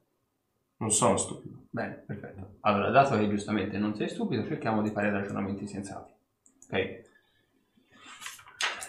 Per quanto possa essere insensato il tuo ragionamento, potrebbe essere anche interessante da un certo punto di vista. Il problema è semplicemente uno. Visto che noi ormai sappiamo chi è Trovister, o quello che si nasconde dietro di lui, a maggior ragione ci è difficile riuscire a entrare sotto le sue grazie. Ma lui sa che voi lo sapete. Non lo so come potrebbe saperlo o come non potrebbe saperlo. Rimane il fatto che se anche l'avesse saputo, lui, noi per lui, siamo comunque fondamentali per un certo punto di vista. Perché la cosa mi dice, abbiamo portato la cura, Ma finora siamo stati fondamentali. appunto. A lui di renderci la cura non gliene fregherebbe frega niente in realtà. Se sviluppasse una copia della cura fra 20 giorni, per noi sarebbe ormai fin troppo Ma tardi. soprattutto. Nessuno gli verrebbe a dire niente. A che pro? Che cosa? Sviluppare una cura. Da parte sua, sì, far finta di sviluppare una cura magari. Beh, a Eh, meno che non abbia un'armata di morti in giro al suo comando, penso che qualche uomo vivo gli farebbe comodo. Ma i morti sono effettivamente immuni alle malattie, o perlomeno così è per adesso, alle malattie normali. Poi magari cancrena non so quello possono riuscire a fare. Ma lui sembra lui stesso immune alla malattia, diversamente I da morti- tutti gli altri. I morti sono immuni. Se è un lich, come Cassidy effettivamente ha visto, è immune a qualsiasi malattia. Siamo sicuri? Le, le- le streghe dovrebbero essere immuni alle malattie. Eh, hai No. mai provato a contagiare un- uno zombie con una malattia? Quello è vero. Non è contagiabile. Ma Sono veri viventi, stiamo, possono- stiamo- Esatto. stiamo dimenticando un passaggio che abbiamo trovato all'interno di tutti quei cartigli che sono venuti fuori ultimamente. Se non erro c'era un interrogativo che riguardava il una malattia per i non morti. Mm-mm. Sì, è vero, ma attualmente questa malattia era un'idea, un ideale. Ne siamo completamente sicuri? Per- Penso per- di sì. Perché? Perché se no anche Verten sarebbe stato... Ma perché un lich a capo dell'Inquisizione allora sarebbe così interessato a recuperare la cura? Soprattutto perché le streghe stavano osservando? di mezzo? Perché le streghe la stavano osservando? Perché siamo andati a recuperarla dalle streghe? Tutto questo fa pensare che fiam- dannazione le streghe e l'Inquisizione siano comunque nemici. Questo vuol dire che probabilmente uno dei due non è alleato di Nirum, anche se probabilmente fa il suo interesse. Probabilmente per come adesso, per come possiamo pensarlo adesso, non abbiamo prove che l'Inquisizione sia alleata con Verten. Ma come non abbiamo prove che effettivamente lo siano. Cioè non abbiamo nulla in mano, obiettivamente parlando. È per quello che dobbiamo cercare di... Per adesso l'Inquisizione si è sempre schierata alla caccia alle streghe. L'ha sempre fatto fino a quando c'era Elite e Gridat, in realtà. ha sempre cercato di scacciare la corruzione, ha sempre cercato di fare tutto quello che in realtà è contro Tu- l'idea di Verto. Tuttavia l'attuale capo inquisitore è un lich. Verto non è nato ieri, lo voglio ricordare. Sì, questo lo so è bene. nato prima dell'Inquisizione. Sì, ma io non sono Aver molto... messo un fantoccio nel a capo dell'Inquisizione, se avesse voluto l'avrebbe fatto anni or sono. Non ha sicuramente interferito con il modus operandi alla nascita dell'Inquisizione. Però mi viene da pensare una cosa. Mm. Bert ha fatto diversi esperimenti, giusto? Mm. Non voglio toccare un tasto dolente, Arthur, Mhm. però anche su di te. Bene o male, te hai la stessa capacità dei non morti di mm, non subire effetti negativi, anzi subisci effetti positivi dall'energia negativa, ma ne subisci di negativi dall'energia positiva, giusto? Sì, a tutti gli effetti il corpo mio è È come quello che sono morto. Però in realtà sei vivo invece. Sono vivo, infatti su di me la malattia... E non, sei, e non sei malvagio. o almeno non hai mai dato prova di essere. Forse un po' cinico a volte, ma malvagio. Beh, sì, eh, la, la scuola della necromanzia è un'arte a sé stante, non è detto che tu debba essere malvagio per apprenderla. A differenza di Scavi, tutto quello che per adesso si è stato sparso in giro per, per il mondo. Che Toyster sia un esperimento sfuggito? Eh, Può Un essere esperimento. semplicemente anche... Un liceo deve essere un esperimento. Può darsi semplicemente che Tracer abbia trovato semplicemente gli ingredienti e la forma del rituale. Ma un lich può essere una creatura di indole buona? No, infatti anche per questo li avevo informati se, quando era cominciato tutto. ma un lich può essere una creatura di indole non caotica, ad esempio non incline a portare il caos nel mondo Sì, certo. e piuttosto a portare l'ordine? Beh, mm, il, il rituale che porta alla trasformazione in lich è un rituale tremendo dal punto di vista psichico e spirituale. La- è un rituale talmente tanto malvagio che a prescindere dal, dall'allineamento, dall'ideologia che una persona ha inizialmente intraprendendo questo tipo di, di percorso, il cuore si corrompe e diventa quasi inevitabilmente malvagio. Mm. Ci sono però alcune eccezioni, alcuni morti che sono di indole buona, passano il termine. Ne hai mai visti? Ne ho solo sentito parlare, soltanto leggendo. Qual è il loro nome? Ah, mi sembra tipo, tipo non video, una cosa del genere. Bert me ne ha, me ne ha accennato durante la Informantis, però non, ho- non abbiamo mai avuto il... Beh, può essere un esempio stupido, ad esempio, mm, ma anche Baltasar e Krista erano non morti eppure non erano malvagi. No, ma è un sistema diverso di nascita del... Stiamo cercando di fare una congettura sul fatto che Troyster sia uno morto mo- buono, Sul fatto che il Troyster più che buono sia un non morto, non malvagio. un non morto che non segue l'idea di distruggere il piano materiale. Semplicemente perché ancora non l'ha fatto non vuol dire che non lo sia. Non sto dicendo quello, sto dicendo che, con- che tutti gli indizi, o almeno tutte le supposizioni che abbiamo in mano nostra, portano a pensare che non sia alleato di Nirum, perché ha fatto cose... Cioè, Sono congetture, cioè Lo so che ti so- puoi mettere nel- nell'ottica delle idee che sia così, no, ma sono- noi effettivamente non sappiamo quello che ha fatto, quello che non ha fatto. sappiamo, sappiamo che è, è a capo dell'Inquisizione Mm, e siamo stati inviati a prendere la cura in un posto che doveva essere sorvegliato dalle streghe e da quello che abbiamo potuto vedere era alle dirette dipendenze di Nirum. Sì, beh, quello... Oddio, Per- per, perché- per- di Nirum sembrava quasi fosse più mm, la strega bianca comandare. La strega bianca. Ah, Adesso che così, eh, scusami, la, La sorellanza. La sorellanza e Malaga da comandare ok, in tutto questo Avevo più questa impressione. Beh, effettivamente poi c'è anche il discorso di Malaga nel mezzo.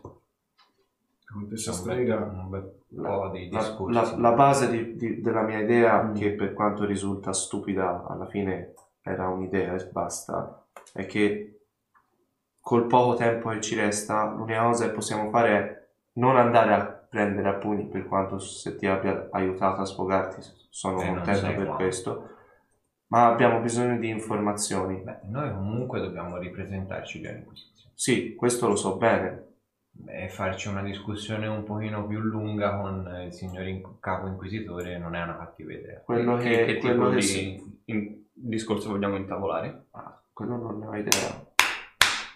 Quanto ci paghi? Votare il sacco, Cioè, Non credo dirgli apertamente sappiamo che siamo No. amici, ci- ma cercare di capire quello che vuole. Chiedendogli Veramente. apertamente. Sì. E un'altra cosa che a me mi premerebbe, in- cioè un'altra persona che mi premerebbe incontrare, visto che è un indizio per quanto labile sulla sua presenza lo abbiamo, è, è questo Brigant. Io non l'ho mai conosciuto, ma quella vo- l'unica volta in cui Olkin me ne ha parlato mi ha fatto pensare di lui come a l'unico inquisitore di cui ci si possa, permettetemi il termine, Fidare. fidare. Dopotutto Olkir ha liberato dalla prigionia me, che ero condannato a morte, e Grillat ha insabbiato la cosa.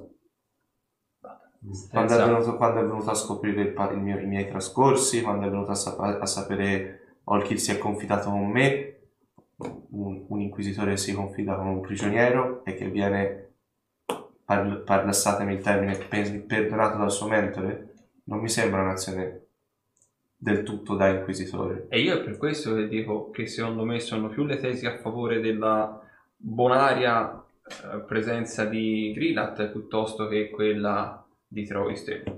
Cioè, Grillat è vero che ha dato adito a pensare che lui non sia uno di quegli inquisi- inquisitori che non pensa nient'altro che alla frustrazione, alla tortura, ma che sia una persona di ampie vedute, visto come si è comportato con te. Diversamente Troistel non sappiamo minimamente nulla di questa persona. Eh, beh, Bisogna solo trovare. Il problema è che sappiamo dove è questo fantomatico posto in cui arde ancora la fiamma? No, È un indovinello bello palese, non sappiamo minimamente di dove possa essere, non sappiamo quali sono nemmeno le origini di Grillat. L'unica cosa che mi è venuta in mente a me per la risoluzione di questo indovinello, e qui lo dico e qui lo nego, è che sia qualcosa di direttamente riconducibile alla fede. In questo momento siamo in un momento buio per la fede, abbiamo assistito, o meglio, voi in persona e noi nelle, nelle carceri abbiamo assistito alla dist- all'annichilimento della fede di due seguaci di divinità che certamente non apprezzano l'abbandono della loro fede. E se la fiamma che arde ancora si riferisse esattamente a qualcosa di mistico? Potrebbe essere. Il problema è che l'unico posto è il, il, il Magna Tempio di Ronius. Il problema è-. Oppure potrebbe essere, se- oppure potrebbe, vuoto. oppure potrebbe essere rimasto nascosto sotto al naso di tutti senza esserlo venuto a sapere. Sacri. Ve lo dico. Potrebbe essere anche qui a Castel se per Infatti, questo. ve lo ricordo. Potrebbe essere a casa sua per quanto ne sappiamo. Potrebbe essersi creato un piano per conto proprio. È quello che, che è quello che, che potrebbe essere amante. amante. Lo vede cosa c'è amante? No. Potrebbe essere anche lì, certo. Il problema è che. Il problema nostro più grosso è che non abbiamo tempo, perché se dovessimo spostarci da qui fino a non, Manto, non abbiamo nemmeno i mezzi, perché di pergamene ne abbiamo una, due forse. No, no, ne- Una. una, perché l'altra l'abbiamo già usata dobbiamo andare a colpo sicuro e sperare che sia proprio proprio lì. quello lì. Perché sennò abbiamo bruciato l'unica. Abbiamo, io non so, probabilmente ho fatto anche male le ultime volte a usare i miei poteri, ma credo che abbia accelerato il corso della malattia. Quindi, Vabbè, ricapitolando la situazione, e mi scuso per la mia uscita di prima, è che Eh, siamo tutti molto nervosi. voglio la risoluzione di questo problema tanto quanto voi, io non voglio andarmene conscio che dietro di me lascerei niente. Io ho fatto una promessa e quella promessa intendo mantenerla. Non sono uno spergiuro, soprattutto non al mio Dio, che per quanto sia volubile, è e resta pur sempre la mia divinità. E posso dire che un amore fraterno l'ho incontrato, perché voi siete le persone più vicine a un fratello che abbia mai avuto. Sono, figlio, sono stato figlio unico per anni. E quando ho incontrato voi ho pensato di aver trovato una nuova famiglia, dei, nuovi, del- de- dei nuovi fratelli. Ma io non voglio lasciarmi alle spalle niente, neppure un putativo amore. Ne ho già persi due. Mm, Non intendo morire senza tentare e credo che nemmeno voi lo vogliate.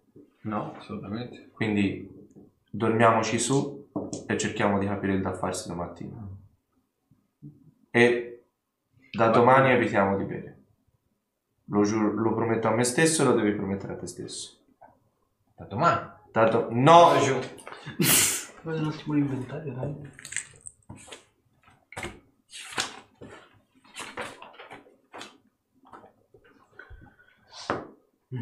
Per quanto riguarda Torno su con una bottiglia. Castasir, È stato domani. Abbiamo speso più in questi giorni qui in taverna a non fare niente che l'arco di... eh, non so almeno, quanti mesi di almeno- viaggio. almeno regaliamo un barlume di speranza a quel po'. Povero hoste. La cosa della borsa conservante chi ce l'ha? Io, ma non c'è praticamente niente, sto appena buttando il mio... Passa il tuo inventario dove? Facciamo cosa per tutte e due. Eh, c'ho un, un po' un casino. Perché avendo 20.000 schede... Eh, Guarda, guarda come- come gongolava il master. E Più mi- scuso anche se tu abbia potuto pensare che io voglia stare dalla parte dell'Inquisizione. Non voglio questo, Arthur. Deve essere chiaro. Beh, devi... Penso, penso che qui nessu- penso che qui nessuno abbia trascorsi positivi con gli Inquisitori. Quello che io cerco sono risposte. Sì, sicuro, anch'io cerco risposte. Io è una vita che cerco, viaggio per cercare risposte. No, Ma ci sono sbagliato. dei questo. modi per ottenerli. Eh, in questo momento hai al- faccio. il modo più logico No, che questa no, questa va bene. No, ottenerle dicevo era l'inventario. Ok, allora prendiamo il caso e tu volessi entrare a far parte Questo, questo, questo. Va bene. Ne ho troppe. Tu entri a far parte dell'Inquisizione oggi, Allora. allora. la domanda. Mm. Speriamo che domani ti facciano, il col- ti facciano fare la prova Questo. e tu questo. possa entrare. Mettiamo domani. Questo no, quindi. Questo no. Ok. Ora ti hanno dato 20 giorni di tempo, va bene? 20 giorni di tempo ne abbiamo già persi una decina. Ne passano altre due, tu pensi in una settimana di prendere quante informazioni? Non lo so. Non lo so. Ma sicuramente E una volta ricevete le informazioni nel giro di una settimana, mettiamo il caso ti servono due giorni per recuperare le informazioni. Negli altri 5 avresti trovato chissà co- cosa pensi di trovare? Perché per cercare informazioni devi sapere cosa cercare, specialmente in un tempo così ristretto. beh, se avete altre idee, Sì, cioè domani ci presentiamo davanti al bel capo inquisitore e decidiamo. Presentiamo la nostra testa davanti alla picca oppure lo prendiamo di pugno duro e ci facciamo raccontare tutto quello che sa. credo che nella nostra attuale condizione provare ad attaccarlo non sia No, no, no, no, non attaccarlo verbalmente. Come diceva giustamente Casa. Obiettivamente, continuare ad aspettare non merita. Dobbiamo agire. Volete- Per agire non possiamo andare a, a zonzo a giro. Quindi, volete rivelargli che sappiamo chi è? no, non fino a questo punto. Però sapere, Potremmo anche ah no sapere che noi sappiamo qualche cosa in più, magari. stavo sì. per, stavo per dire potremmo anche giocare un po' di sotterfugio ma credo che nella stanza del capo inquisitore ci siano incantesimi che possano rivelare le menzogne in maniera In realtà siamo sotto un campo di antimagia. Oh, anche nella stanza del, del capo inquisitore pensi che il campo antimagia Sì. soggiace No, qualsiasi aspetta, cosa. Aspetta però. Per lui è sottoterra, però. Noi abbiamo... Io ho usato la pietra. E lui comunque si è dovuto mascherare perché per essere un... Però siamo sottoterra. Campo Lui antimagia forse sottoterra. beh domani vedremo da farsi allora Domani è un altro giorno. Francamente me ne infischio. Vero. Non Ok. domani però Quindi fate altro durante l'arco della giornata? Subito. Le- leggo. Leggi. Quante ore? Leggete. Eh, fate 8 ore io non ce l'ho più Sono, sono problemi anche quelli. 8 ore piene. Quante ore erano? 40. Vai, fatto. Mm. ah bella storia Era 34. Peraltro vedete il, ehm, la, tra virgolette, cecità, il fenomeno diciamo della cecità della malattia comincia a farsi di nuovo abbastanza presente. Durante l'arco della giornata sarà la stanchezza, sarà la malattia che continua a farsi onnipresente e soprattutto in alcuni momenti stiamo a vedere dei picchi più violenti rispetto ad altri momenti della giornata. Quando leggete vedete una fase di sforzo, quindi vedete, avete difficoltà a mettere a fuoco le parole. Quindi leggete, ma fate molto più fatica. Arrivate a fine sera estremati. Passiamo alle giocate. vediamo.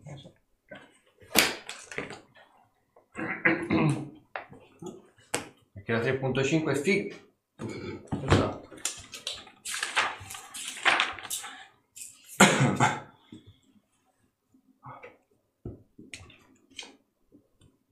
Durante la notte. no Abbiamo già- Ah, ma sta gi- c'è stato un giro di clessidra, io non l'ho visto. Te l'ho detto più di uno. Ah. Ci sono stati tre. Bene, Per la prossima volta. bene così.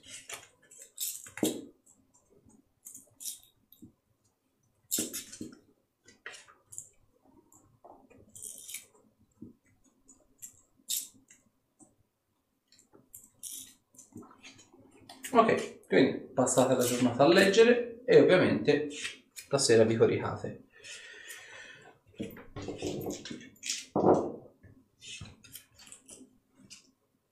Ok. Esatto, la notte va espressamente così. Tosse, tosse, tosse grassa, sentite alcuni colpi di tosse hanno i classici sintomi un po' tipo quelli della tubercolosi, quindi sentite anche tipo ricetto di sangue in un certo senso. Ruderick, te peraltro che c'hai il, ehm, l'udito un po' più fine, vieni svegliato nel cuore della notte verso le 4 di notte da Zorander che sta vomitando. Ah, Noti che è un vomito un po' soffocato. cazzo. Provo ad alzarmi e cerco di alzargli la testa. Vedi che si stava strozzando con il vomito. E gli metto il catino sotto alla faccia in maniera che vomiti dentro il Ok. catino. Te ovviamente Zorander ti svegli sei. Mandido di vomito. Eh, è bene iniziare a dormire seduti. Scusate. No, no, non ti preoccupare. Stavi per strozzarti col tuo stesso vomito. Devo andare alla latrina. Mi dà una mano a rizzarmi. Sì, certo. Ce la faccio ad alzarlo? Diciamo di sì, dai, un po' alla meno peggio. Ah, no, è vero. Ovviamente non facendo peso sulla gamba. Esatto. Scusami, me l'ero dimenticato. No, non ti preoccupare. No, no. Ce la faccio, ce la Ah, faccio. Ma vicino a una, una sedia. No, Zorander, ce la faccio, non ti preoccupare. e, cerco di trascinare la gamba per aiutarlo un pochino. Ok. Mi vado a dare una sciacquata. Ok, poi ti, proprio ti sciacqui, ti togli di dosso il vomito, insomma ti dai più o meno una rassettata. Cassa, se te durante la notte hai, ti svegli di continuo, prendi sonno, però ti risvegli, prima ti fa freddo, poi ti fa caldo, tipo come se ti prendesse praticamente fe- il classico febbrone da cavallo, in cui praticamente cominci a avere proprio difficoltà, cioè tipo stemitrania lancinante. La malattia ti ha sempre dato un po' di difficoltà nel dormire, però adesso senti che i sintomi cominciano a diventare effettivamente acuti. Anche quando stavi facendo a cazzotti con l'inquisitore, vedevi che la visione era rallentata, non sapevi se fosse l'alcol, però probabilmente era anche un po' la malattia ci metteva di suo. Anche quando lo colpivi di fatto, sentivi come se le ossa un po' si sgretolassero, per così dire, quindi senti le ossa fragili, come appunto tipo osteoporosi, né più né meno. Appunto ti svegli, ti riaddormenti, ti svegli, ti riaddormenti. Principalmente una di queste volte in cui ti svegli e appunto vedi che ehm, Ruderick sta portando Zorander alla latrina, vedi che peraltro mh, Ruderick ovviamente zoppica, mentre Zorander sembra essere particolarmente fiacco, particolarmente eh, indebolito per così dire. E te vieni svegliato in un certo senso non tanto da loro che fanno casino, ma come se ci fosse una specie di fonte luminosa che ti viene quasi sparaflesciata in faccia, che disturba il tuo sonno. Sei girato da un lato verso il muro, con la schiena rivolta verso la stanza, e noti che l'anello brilla molto forte, non a dare fastidio, però tanto da svegliarti. Cosa mi vuoi dire, Asminov? Vedi non succede niente, però vedi che l'anello brilla.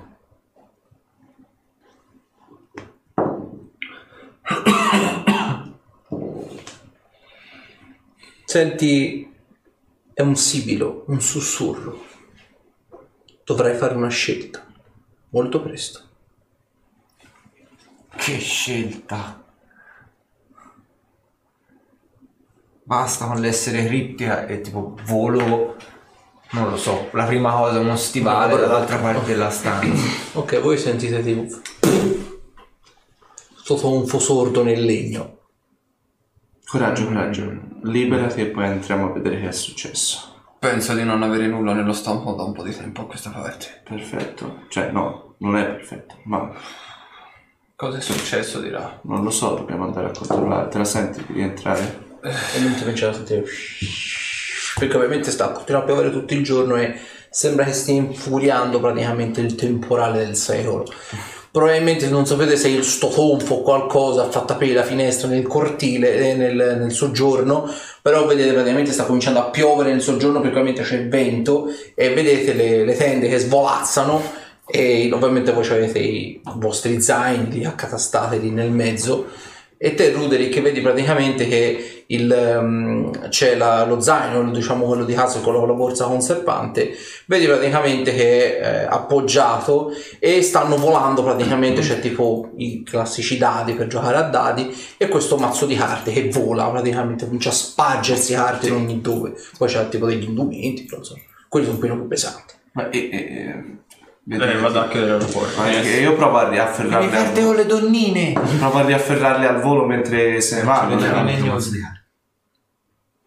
Barcollando vado a chiudere la finestra. Ok, Io-. Ti devo fare una prova di destrezza per riafferrarli. No, no, no. Ah, Ah, ecco, è il mio mazzo con le donnine. Non è rimasto delle meraviglie. No, non ce l'ho io il mazzo delle meraviglie. Allora, il, ehm, vedi praticamente il, oltre diciamo alla, alla borsa di, di Hastasir c'è diversa altra roba, vedi poi c'è anche un po' della roba tua, un po' della roba di Art, un po' della roba di Zorander, ovviamente appunto c'è il finestrone doppio e sta folata un po' rovesciata, un po' di roba. Quella che tieni in mano nella fattispecie è, una, è un tarocco più che una carta ed è il tarocco del matto. Che, che diamine...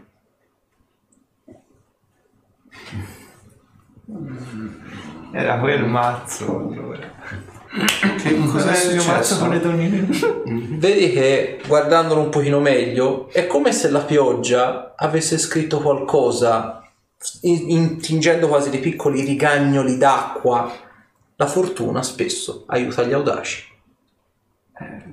E vedi che sotto la parola audaci c'è la maschera della commedia e della tragedia. Interessante. Eh, vedi che appena, appena lui si è ricomposto, io me la, me la metto nel taschino della giacca da notte e cerco di fartela vedere. E la estraggo. Cos'è? Un tarocco. Ma riesci a leggere cosa c'è scritto? E vedi che è il matto. Ah. Peraltro è una. È ricalcato molto bene, cioè una bella grafia peraltro. È il classico appunto, il classico matto tipo giulla, tipo jolly, peraltro. E c'ha questo cappello praticamente con le sezioni eh, colori ovviamente dipinto a colori. E eh, le sezioni sono bianche, fatto proprio a classico cappello da giullare a 4. C'è la sezione quella bianca e la sezione viola. Beh, è una bellissima carta raffigurante un giullare. Non vedi, ne- Dettagliato, oserei dire. non vedi il simbolo di Olidammara qua sopra? Il giullare? No. Ora che lo fanno notare effettivamente, vedi c'è scritto la fortuna aiuta gli auti. Vedi ovviamente tenendo la carta per Ah. ovviamente la- l'acqua un po' è scesa dalla serie. Aspetta, oddio. Ah, for... C'era scritto la fortuna. Io provo a leggerla a voce alta a sto punto. Faccio c'era scritto la fortuna arride agli audaci. È un altro tuo scherzetto? No, è un altro scherzetto del mio dio. Mm. E perché una mazza? Un ca... un... Oddio. Cazzo di cazzo. Una carta del giullare. Sì, potresti, La fortuna giullare potresti provare Infatti, cioè, a vabbè, capire. vado a prendere, ce lo so. Dici, Ah. Invece un mazzo di carta e un cazzo di marmo. No, no, no, non il pezzo di. Non il pazzo di carte. No, scusa, questa, questa eh, mi, mi è proprio scappata. Anche a me. Aspetta che torni lui. E quindi, e quindi. Cari iscritti, cosa Hanno abbandonato. parte? Siamo rimasti soli. Facciamo clippare un po'. No, quasi. Pentola. Che vi lascio da solo da soli due secondi Stavamo intrattenendo Stavamo gli iscritti. intrattenendo gli iscritti. Ma fare i buffoni in qualche modo. Siamo dei buffoni. Siamo dei buffoni. Appunto, devo fare scegliete il mappa Ah, perfetto. Qua ce l'hai davanti. Perfetto. Il gobbo matto.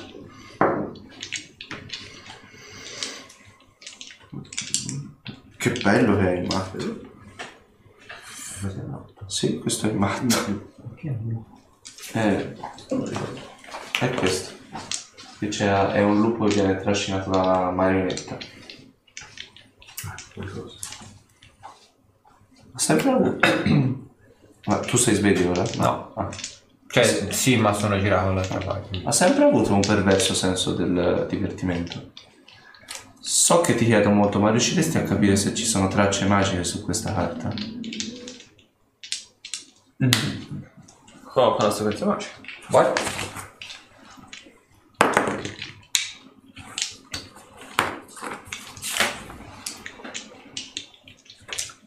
Trentuno. allora non ci sono di per sé effetti magici attivi ma c'è un rimasuglio dell'incantesimo folata di vento Beh, in sé per sé la carta non è magica, ma è come se ci fosse una scia di magia.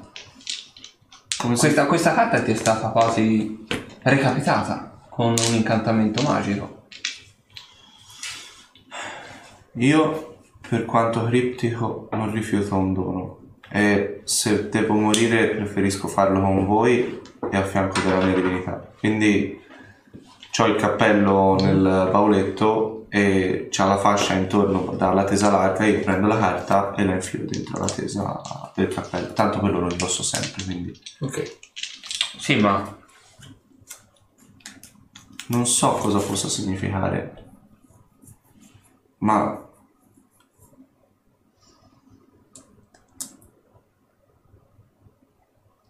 Ma penso che portarla con noi ci potrebbe tornare comodo. nulla in contrario. Non capisco come una carta possa esserci d'aiuto, però. te cassa di ora senti un po' di chiacchiericcio senti Eh. sto discorso Oh, sei svegli. Eh. Ormai non dormiamo da tanto. Vedo le mie carte per terra. Mi Cioè, c'è di tutto per terra c'è di tutto Raccattare E lui vedi c'ha questa la carta.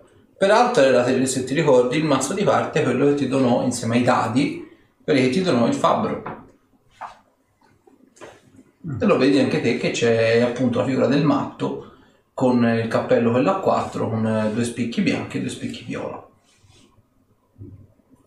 Fa parte di questo mazzo. Prendo il mazzo di carte blu del Fabio. Quindi sono sparpagliati in ogni dove. Cerco di... Ah no, non sono le mie carte con le donnine. Ci sono anche quelli. Ah, vabbè, cerco di dividerle. cerco di rifare il mazzo. Ok. Ci riesce abbastanza facilmente perché effettivamente questi, queste carte qui, più che carte da gioco, sembrano tarocchi in realtà. E sembrano essere molto, di manifattura molto molto più pregiata. Non ho mai fatto caso. Ma come sono belli? Ma sono tuoi quindi? Sì. E com'è che è finita a lui una carta? L'anello smette di brillare.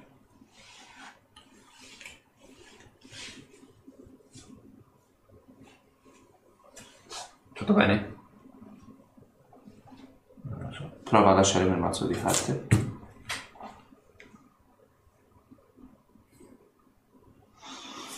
È successo qualcosa all'anello? Scusa, puoi rimetterla dentro?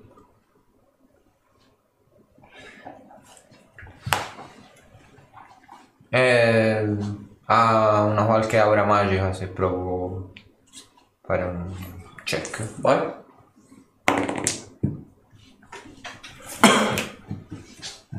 Trentasei.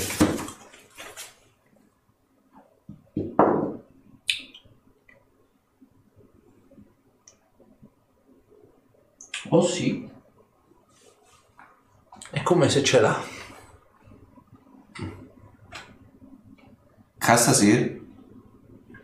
Che è successo? Cioè, gli altri due incantatori qui dovrebbero vederlo. Svegliati te! Facciamo la sapienza magica anch'io. Ma io l'ho fatta prima una prova, ma non dava niente di. Il mazzo intero l'hai fatta? No? Eh, guarda. 22. Percepisci che c'è un'intensa aura magica sul mazzo intero. Forte, ma non sapresti dire cosa. Oh no, no. Ma effettivamente. Ah? Mm? Ma effettivamente adesso c'è qualcosa di strano. Ma è intensa, eh. Cosa c'è di strano? Che ci fa da te? Potrebbe equi- equivalere a un artefatto? Oh, Eh? ma che sa che era a quest'ora? Abbiamo... Te lo metto sotto il naso.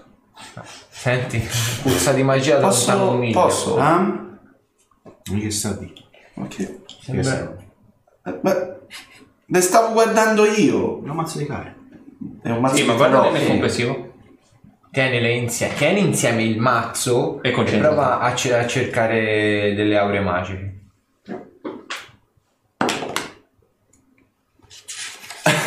non, ne ho, non lo capisce solo io. Eh. Eh, 28.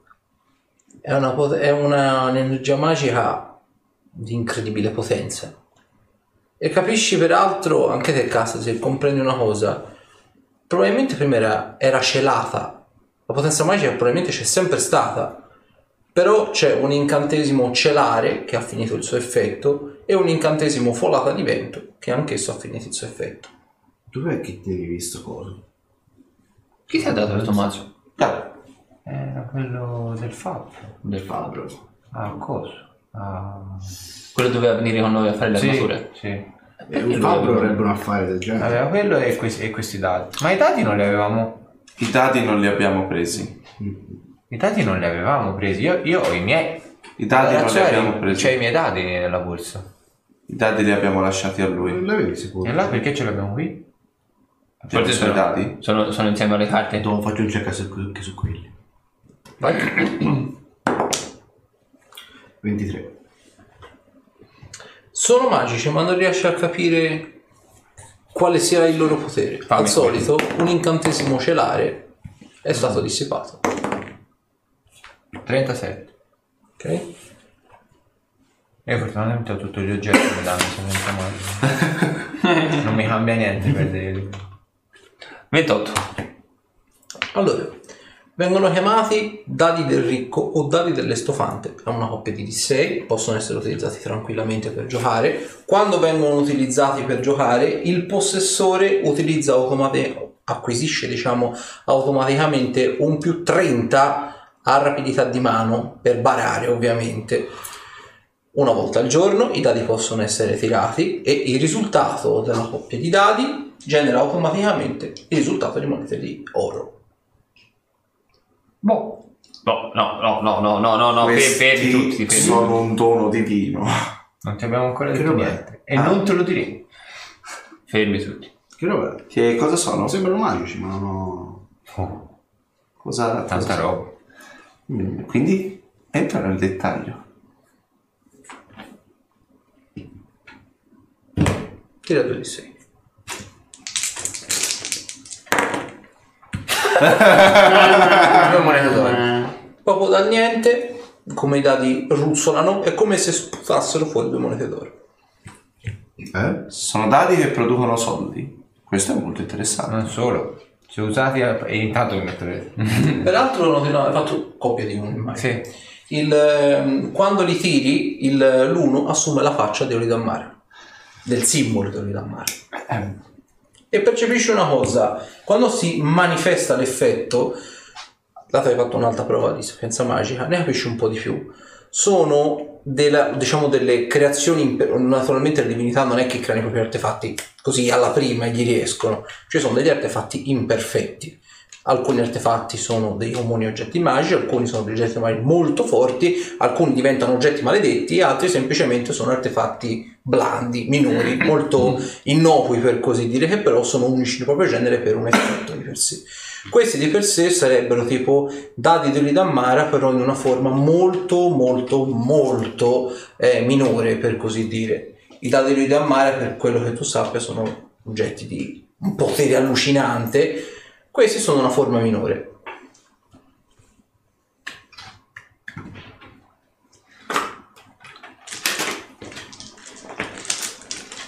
Ah, quello una volta al giorno è già stata fatta. niente.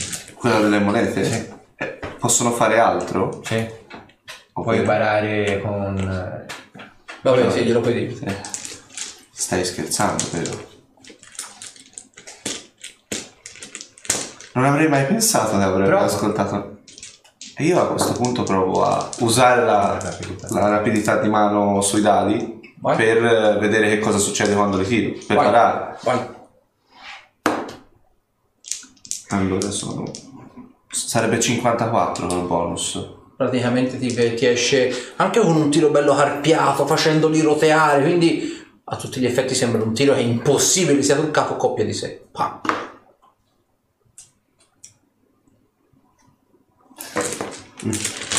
Ok, sì, ora però rimane solo... E rimane il fatto di queste carte.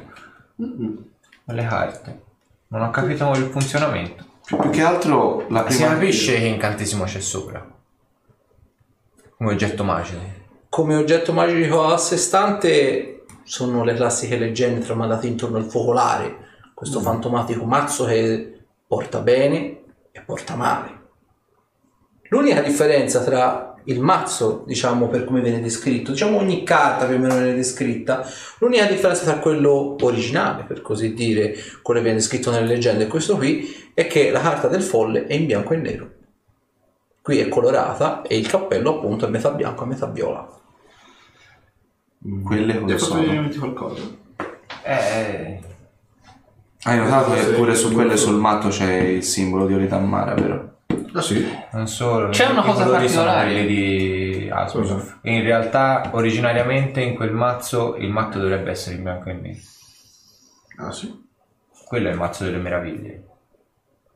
Non quello vero, però. Eh, no, perché il matto è diverso. Sto cominciando ad avere un vago sospetto, ma vaghissimo. E se io avessi sempre rivolto le mie preghiere, Al dio sbagliato. no, alla stessa persona, In che senso? e se Asminov fosse Oritamara? No. Ne Tu siete pensi sicuri? sia morto così a caso? Ora va bene che era- Asminov era forte, era potente, era invincibile, non si dire. però insomma, da qui ad essere Oli da mano in persona. Mi sembra un passo un po' troppo lungo. Se fosse un suo stato un suo seguace, invece. No, quello è So probabile. esattamente Sì, come visto anche la predisposizione che va alle burle ci Può potrebbe darsi. Ma tipo se estraessimo No, una fermo. Aspetta. aspetta, aspetta. Non Quindi tu lo semplice. conosci esattamente? Sì. E è- porta del bene e porta del male e porta Sì. solo del bene? O del bene o del male, dipende dalla carta che tiri su. Ti Va faccio bene. una domanda particolarmente semplice a quanto... E se fosse questa la scelta? Vuoi tirare su il matto? No, Dipende che cosa esce. ti ricordi quello che ha... soggiace la mente di, di Castasir tutte le volte? È una scelta che deve fare. Quindi Dici sia... sta a te decidere se usarla o meno. Non ne vedo altre. La magia lo sta abbandonando ed è palese, la magia scerica nello specifico. Anche ieri notte ho visto che i suoi tatuaggi stanno piano piano scomparendo. No. Non ha più legami, Mm. apparentemente. Lo stesso sta accadendo a Ruderick e lo stesso sta accadendo a noi. quindi è palese che stiamo piano piano morendo. Con la con lavoro. Questo molto probabilmente è la via d'uscita per la risoluzione dei problemi o per l'affossamento definitivo. Dato che il portatore del mazzo sei te. O la va o la spacca? Vuoi che gli dia una mescolata prima? Perché no?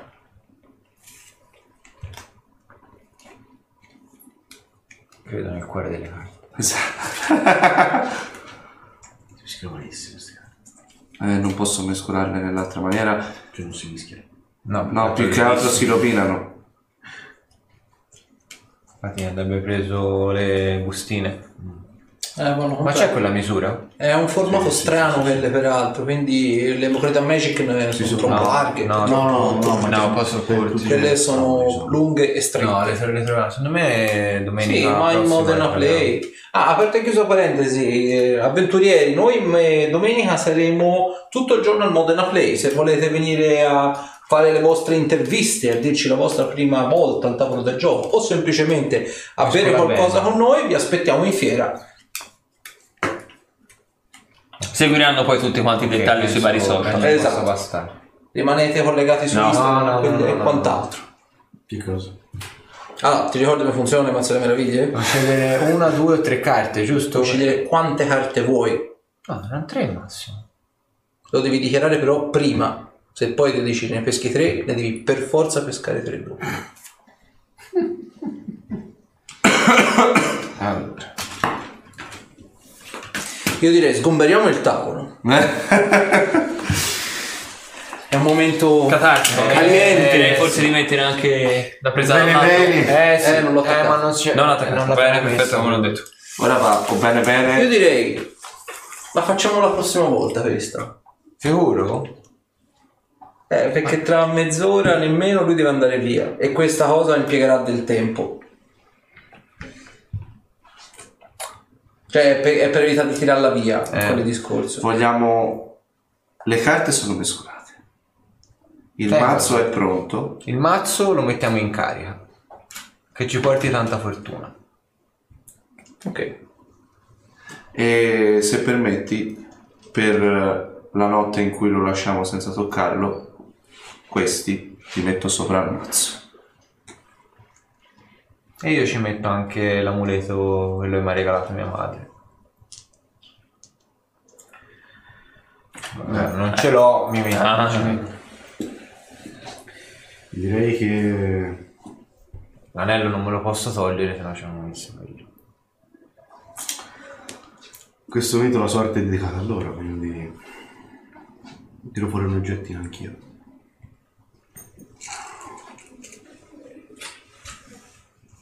Tiro fuori una collana. Non l'avete mai vista. Con un pendaglio in fondo. Beh, Era di mio padre. speriamo che lo spirito di Otar ci possa aiutare anche in questo.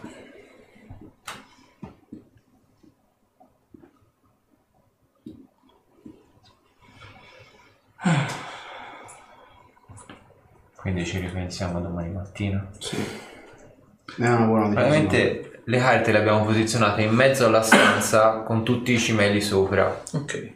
Tipo, tipo... um, pen- eh, non- Piravo, amore- tipo Piravo Fiva. Sì, una roba del genere. Tipo talismani, ovvio, una roba del genere, mi esatto. veniva il termine. Quindi siete d'accordo? Tutti avremo le nostre colpe. Io ho mescolato il mazzo, tu estrarrai e in un Basta, certo senso, in un certo senso, in un certo senso noi li abbiamo trovati. Abbiamo il mazziere. Noi- Vabbè, allora la colpa me la prenderò io insieme a lui. Noi saremo soltanto i giocatori. Beh, di solito il mazzo colpisce chi estrae. Ma come funziona? All'inizio della pescata eh, devo decidere quante carte pescare. Potete, deci- potete pescare anche voi, eh. Nessuno vi obbliga a non farlo. Però in base a quante ne pesco può essere cose buone o cose... Potrei anche tirare su tutto il mazzo. Eh, questo mh, sarebbe positivo o negativo? Negativo, Quindi le carte pescate vengono poi scartate. Eh, spariscono, vero? Proprio di sì. Non li messe nel mazzo. Casualmente il mio da manuale del Dungeon Master ha proprio il segnalibro sul mazzo delle Ah, che caso strano. Non è- Eh, usavo poco, no? Io, io ho pessimi ricordi in merito a questo mazzo. Pessimi. Io Beh, quelli erano di terzo livello ancora lì in attesa. Eh, la scorsa sessione. Cioè, eh, già, C'è il già. fiume, no? Qui c'è anche la carta di dai tricario. Aspetta, per fare un The Gamers 2, secondo me è ancora lì. Secondo me se passiamo da quel punto lo troviamo ancora lì. Insieme al carretto. Legato all'albero. Allora, il possessore di un mazzo delle meraviglie che desideri estrarre una carta deve annunciare quante carte estrarrà prima di cominciare. Le carte devono essere estratte a meno di un'ora di distanza fra loro e un personaggio non può estrarre dal suo mazzo più carte di quelle che ha annunciato. Se il personaggio volontariamente non estrae il numero assegnato o se per qualche motivo è impossibilitato a farlo, le carte schizzano fuori dal mazzo da sole. quindi vengono estratte comunque. Comunque. Eh, eccezione, se si estrae un giullare, il possessore del mazzo può scegliere di estrarre altre due carte. Ogni volta che viene estratta una carta dal mazzo viene rimpiazzata e quindi è possibile estrarre la stessa carta due volte. A meno che non venga estratto un jolly o una matta, nel qual caso la carta viene scartata dal mazzo. Un mazzo delle meraviglie contiene 22 carte, per simulare carte magiche possedete occhio aperto. La prossima sessione è col botto. Eh sì. Quindi avventurieri collegatevi sin da subito la prossima volta perché la pescata sarà d'obbligo. E quindi andiamo a letto. Sì. Dietro. Mi metto a sedere sul letto. E mi distraggo. Io però non mi metto a dormire, cioè io cerco di addormentarmi, però mi metto seduto a gambe incrociate esattamente davanti al mazzo. Ok. Allora, te Ludwig, peraltro, dopo un po' ti abbiocchi. C'è la solita... C'è un po' di spettri, comunque sia un minimo. C'è, fuori c'è la tempesta del secolo, appunto. Un minimo di spettri entrano da sotto la, la- la finestra. E senti questa specie di brezza fresca che un po' ti culla. C'è questa... ehm, sebbene, sì, ovviamente quella, però ti ricorda un po' la classica rugiada, diciamo, dei campi dopo che ha piovuto, che un po' ti rinfresca le polpastrelle, le dita, le gambe, per così dire, che un po' ti ricorda un po' quella fase lì, di quando magari con, eh, insieme a Baltasar facevate le scorribande, magari vi riparavate in una grotta per tutta la notte e riuscivate praticamente e ripartivate il giorno dopo, quindi c'era quell'odore un po' di eh, erba bagnata, per così dire. Questo un po' diciamo ti riporta un po' i ricordi, per così dire. E per una frazione di, di secondo ti sembrerebbe quasi come se una grossa manona ti si appoggiasse sulla spalla, in un tono confortante, in un tono quasi paterno, per così dire, come appunto magari soltanto Baltasar sapeva fare. E invece Astasir ti metti a letto. Allora, dormi. È un sonno profondo. La malattia sembra quasi passare in secondo piano, sembra quasi essere un lontano ricordo. Dormi serenamente dopo molti giorni a questa parte. E hai per la prima volta un sogno positivo, non più legato a morte, distruzione, negatività, disperazione, ma senti, vedi e percepisci fisicamente qualcosa che non sentivi da te, la voce di tua madre. La vedi che apparentemente sta facendo il pane in cucina. È una di quelle bellissime giornate in cui tuo padre non stava alla forgia e quindi di conseguenza c'era tua madre che preparava un po' il pane per tutti e c'era quindi quell'odore buono di casa, per così dire. Te che comunque sia ti allenavi nel salotto, quantomeno nel piccolo cortile dietro casa tua con la sua spada di legno che tuo padre aveva forgiato e che comunque sia respiravi un po' nell'aria, quella aria un po' di serenità, di vacanza, di eh, tuo padre e tua madre che finalmente tutte e due erano a casa, per così dire. Senti tua madre che canticchiava questa filastrocca che spesso e volentieri cantava anche a te mentre ti metteva a letto, mentre appunto cucinava e con questo sguardo materno ti guarda dalla finestra mentre appunto impasta il pane. Dopo qualche minuto che te sei lì che combatti con la tua spada di legno al, al coso, tipo a sto alberello per così dire, vedi tuo padre che l'arriva da dietro, la abbraccia, vedi e la bacia sulla guancia da dietro. È tutto apparentemente molto commovente e sembra quasi che tua madre nell'arrossire sembra quasi sviluppare, quasi un po' in modo incontrollato, un piccolo tatuaggio qui all'altezza del collo, quasi come se non riuscisse a controllare effettivamente i propri sentimenti. La visione apparentemente sparisce. Rimani sempre te, bambino, quindi nell'arco di 7-8 anni, con questa spada di legno davanti a questo salice. Senti questa voce che effettivamente non sentivi da tempo. Non è più la voce di tua madre che canta, ma è la voce di una vecchia amica, un tempo ostile, un tempo nemica, ora è diventata un po' compagna di avventure. Era da tempo che non parlavamo liberamente, senza interferenze. ma forse un vecchio amico ti ha dato quella spinta necessaria per compiere questo balzo. Vi dovrei chiedere, se non è troppo, di Lievitare fuori da qui. Eh, Ruderick, vedete, è mezzanotte e un Nel quarto. caso mi avvio subito e che non so quanto durerà. E saluto ora il pubblico, noi ci vediamo direttamente a settimana prossima. Chiedo umilmente perdono per un po', dovrò andarmene via prima. Ma vi lascio sicuramente una fine di sessione da pathos mostruoso. Eh, mi sa di sì, mi devo spostare di là? Mi metto io di qua. Eccoci. Buona fortuna Mi dovrei... Sì, da parte mi metto qui all'altezza di... Poi porto i fazzoletti. e, e- e buona, Sì. e buonanotte Perché- e buona interazione al Che già lo vedo bello... Già è carico. Eh, mi sa che... Sì, prendi i fazzoletti. Iscritti, godetevela questa qui, preparati i fazzoletti perché serviranno. Vedi che senti questa voce che rimbomba. Castasir. Castasir. E dalle profondità, da questo buio incredibile, la tua sola luce sembra quasi dove sei messo te, e questo c'è piccolo salice, vedi che si avvicina.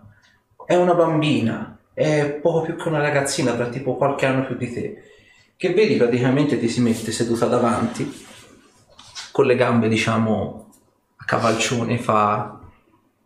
Era da tempo che non parlavamo. Troppo tempo. E se ti dicessi che c'è una via di fuga? Ad un prezzo però. Una malattia ti sta consumando, lo sento. O meglio, non ti sento quasi più. Sta consumando anche te. Già, i miei poteri stanno regredendo, le mie capacità stanno regredendo. Ma possiamo giocarci un'ultima carta, per così dire. So che ti chiederò molto e la scelta è completamente tua. Io non la voglio ostacolare, ma sei davanti a un bivio. Tra qualche giorno o probabilmente tra qualche ora, quando questa notte finirà, non so se saremo ancora in grado di parlare. Questa probabilmente è forse la nostra ultima conversazione. Sai bene il potere che hai acquisito, sai bene cosa sei nuovamente disposto a diventare.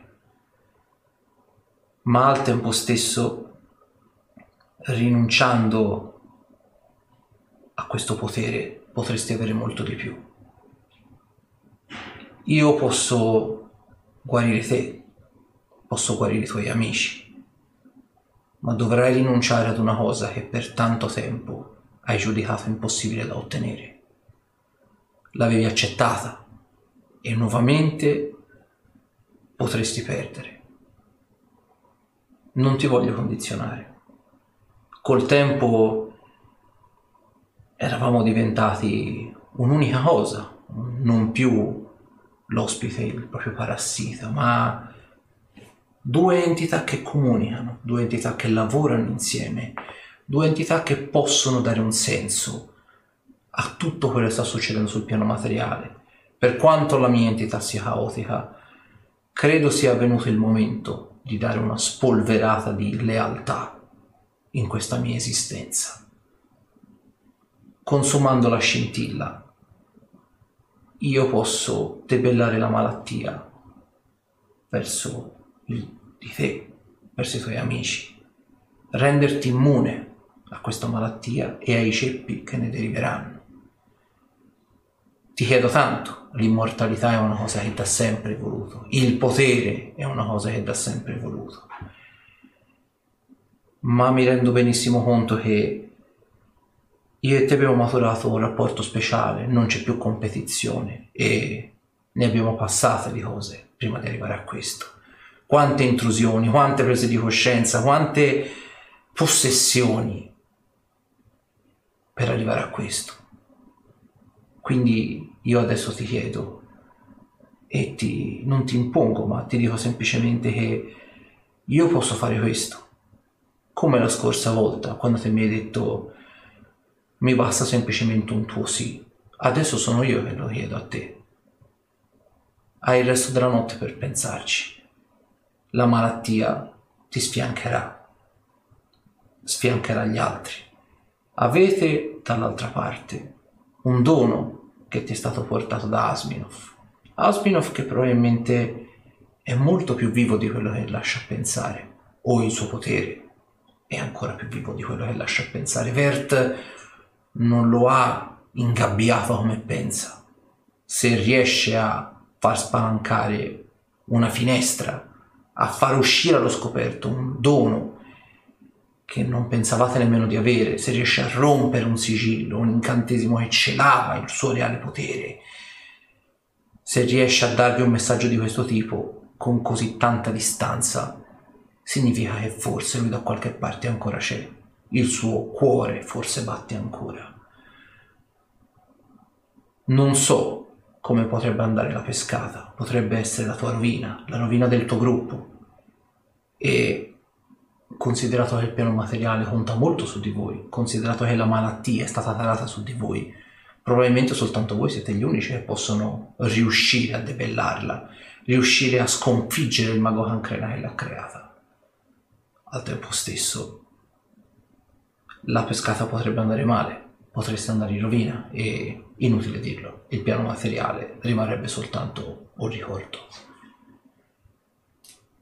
Potrebbe andare bene, potresti riacquisire parte del tuo potere, potresti guadagnare del tempo e aspettare che quei folli delle Inquisizioni ti diano la cura, se mai la daranno. Ma ho dei dubbi in merito. Oppure puoi decidere la strada più semplice e curare tutti quanti e cominciare un nuovo capitolo, senza l'immortalità, ma non con un rinnovato potere.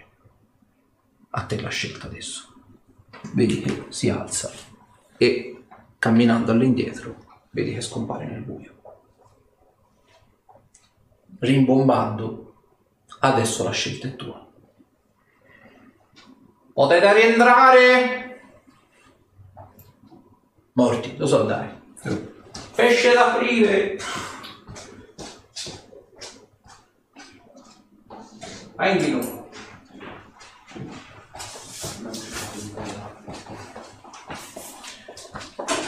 Noi molto tranquilli. Per il resto della nottata continui, Non vedo cazzo di capo. continui a sognare apparentemente la scena che vi sono prima e l'unica cosa che senti, più che vederla, è appunto la filastrocca che tua madre canta mentre faceva il pane, con tuo padre che in sottofondo, forse un po' stonato, la prova a canticchiare anche lui. E ti risveglia la mattina dopo.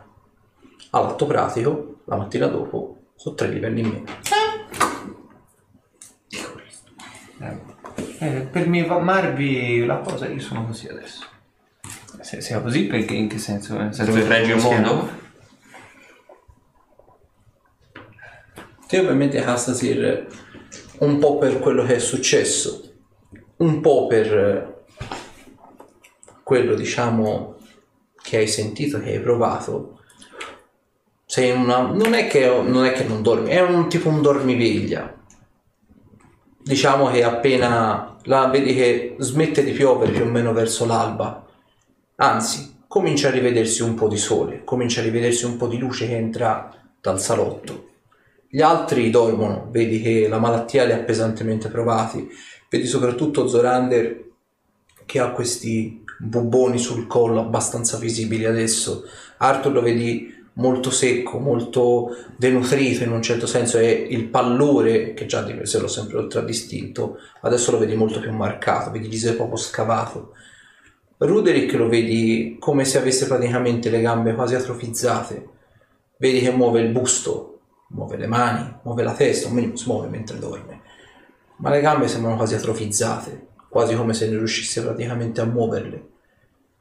Te sei il primo apparentemente a svegliarti e quando c'è questa, questa luce che entra, senti che c'è questo vento un po' fresco, il classico vento un po' da primavera, sebbene primavera non sia, che entra un po' dalla finestra e dà una specie di aria nuova, per così dire, un po' di aria fresca, non pesante come se respiri in questa stanza, dopo che comunque sia Zorander ha vomitato, tutti quanti avete sto tossito sangue, c'è un'aria pesante. Questo vento sembra quasi portare un po' di freschezza. E in cuor tuo che è arrivato il momento. Eh, cerco di alzarmi prendendo la spada e usarlo, usandola come cosa, cerco di mettermi in piedi. Guardo il mazzo, riprendo l'amuleto che mi aveva regalato mia madre, l'anello. Un'altra volta. Un'altra volta la salvezza di altri dipende da, da una mia cessione. E questa volta non è semplicemente del potere divino, è anche l'ultimo ricordo vivido del mio mentore. Almeno l'anello sarà sempre con me. Io non ti posso sacrificare. Cioè, com- non sono concentrato. È come se parlassi da solo, ma voglio Certo. parlare con lei. Ormai siamo, non siamo più. Probabilmente sono l'unico asceta che è riuscito a diventare amico con la sua, col suo parassita. O meglio, un simbionte. E non ti voglio perdere. Per un'altra volta sono disposto a sacrificare l'immortalità per, il- per la salvezza mia e dei miei compagni. Quindi se la risposta che vuoi è un sì, è sì, amica mia.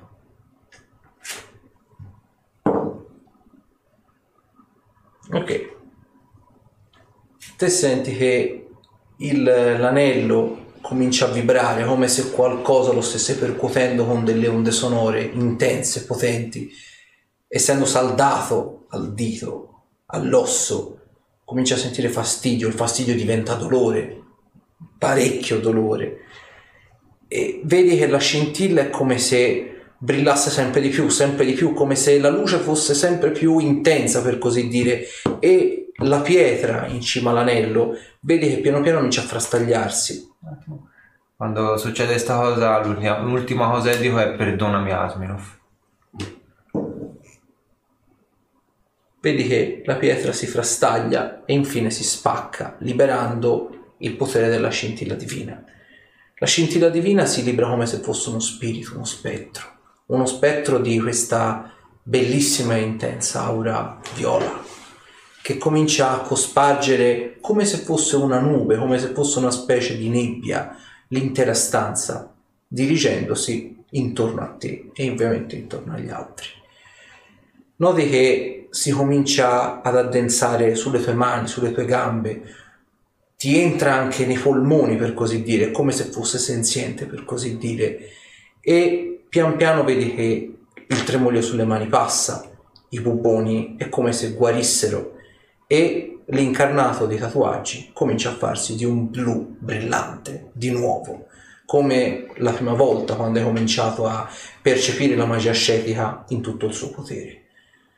La stessa cosa succede a loro. Vedi che la nebbia viola si dirige verso Zorander, curando le bolle sul collo, restituendogli anche un po' di corporatura, rendendolo quindi diciamo sano, si vede palesemente. E dopo averlo curato, dopo avergli restituito i suoi poteri, noti che per una frazione di secondo i tatuaggi con le spine rampicanti tornano quasi a brillare per un momento, per poi spengersi del tutto di nuovo. La stessa cosa succede ad Arthur. Ancora sta dormendo, vedi, è sudato, è mezzo. Probabilmente capisci ha passato veramente la notte peggiore della sua vita e il giaciglio dove dorme è ridotto forse anche peggio, vedi ha tossito sangue tutta la notte. La malattia vedi che né più nemmeno è come se facesse, gli facesse riassorbire quel sangue, gli facesse riprendere costituzione, gli facesse riprendere vitalità, tra virgolette. Il pallore mortuario si fa meno mortuario e lo rivedi un po' con la stessa fattezza di quando l'hai incontrato per la prima volta in taverna. Stessa cosa succede per Ruderick. Te vedi che la nebbia gli si addensa addosso e le ferite quantomeno, e vedi che anche lui aveva questo grumo di sangue all'altezza del petto dove c'aveva questa cicatrice. Vedi si comincia piano piano a rimarginare, per così dire, come se il sangue gli si refluisse dentro e pian piano le dita dei piedi e le gambe cominciano a muoversi debolmente. Voi vi svegliate. È un risveglio insolito. Sentite una cosa che non eh, percepivate da tempo. Il potere magico intatto, inde- non indebolito, come quello che potevate avere qualche tempo fa. Non sentite de- vibrazioni di nessun tipo, acciacchi, cecità, non sentite vertigini, non sentite tosse, non sentite febbre, non sentite bipolarità. Tutti i sintomi della malattia apparentemente sembrano spariti. Dink te guarda lui. Te vedi lui che ha l'anello, lo vedi che la mano gli trema ancora, la pietra che stava incastrata in cima nell'anello, che è più o meno un occhio, non c'è più, è rimasto un incavo vuoto.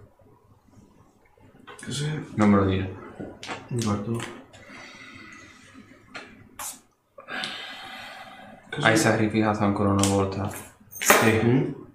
Che è successo? Sì.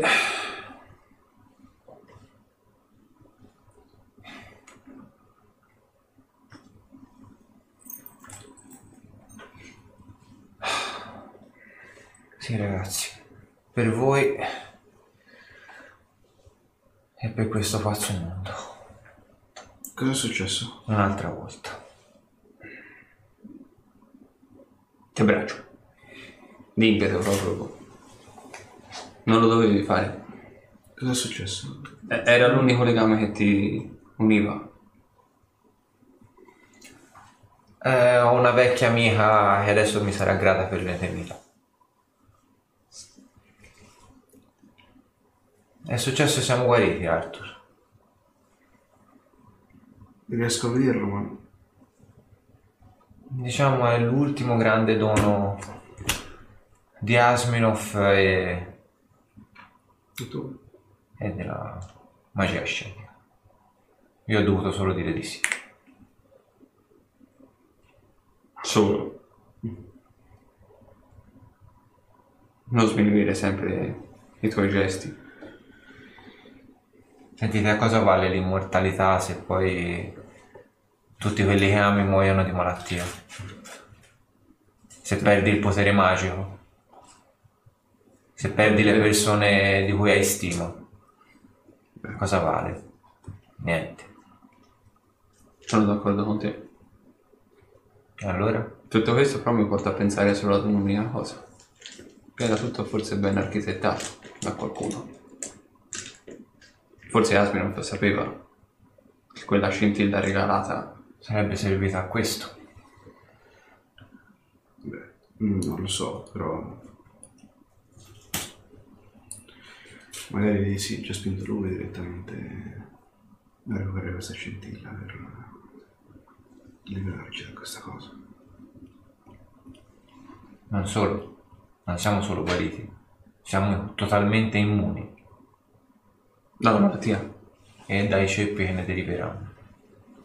Te lo ha detto direttamente lei. Ormai mi fido.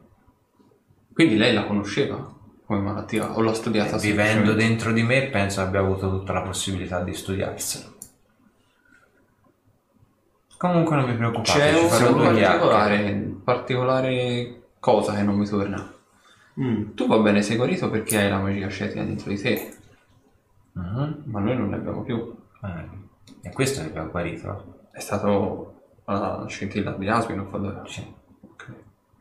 Penso che lei abbia, dato- abbia usato solo le sue ultime energie per rompere l'involucro. Mm. Sì, può tornare come cosa. Infatti ho sentito vibrare forte l'anello e Rompe. si è spezzato. Una nebbia viola ci ha pervasi tutti. E Mi vedere un secondo la mano. Mm, è ancora attaccato al... Beh, direi che questo castore comunque da riempire in qualche modo.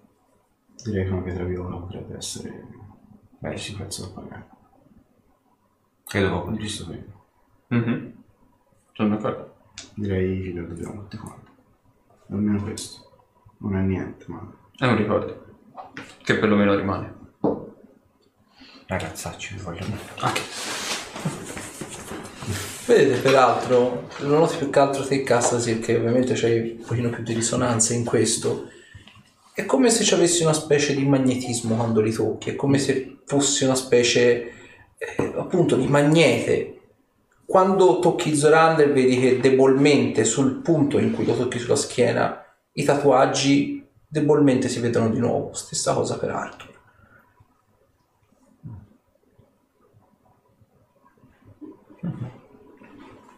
Sarà da divertirsi da qui a qualche giorno.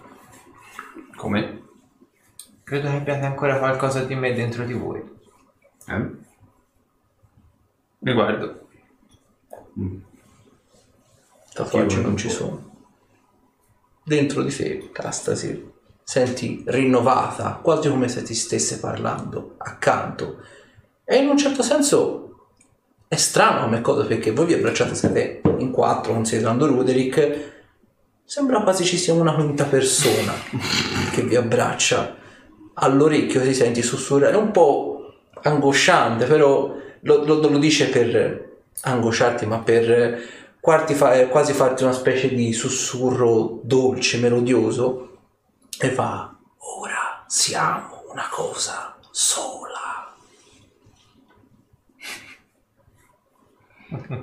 e con questa si conclude.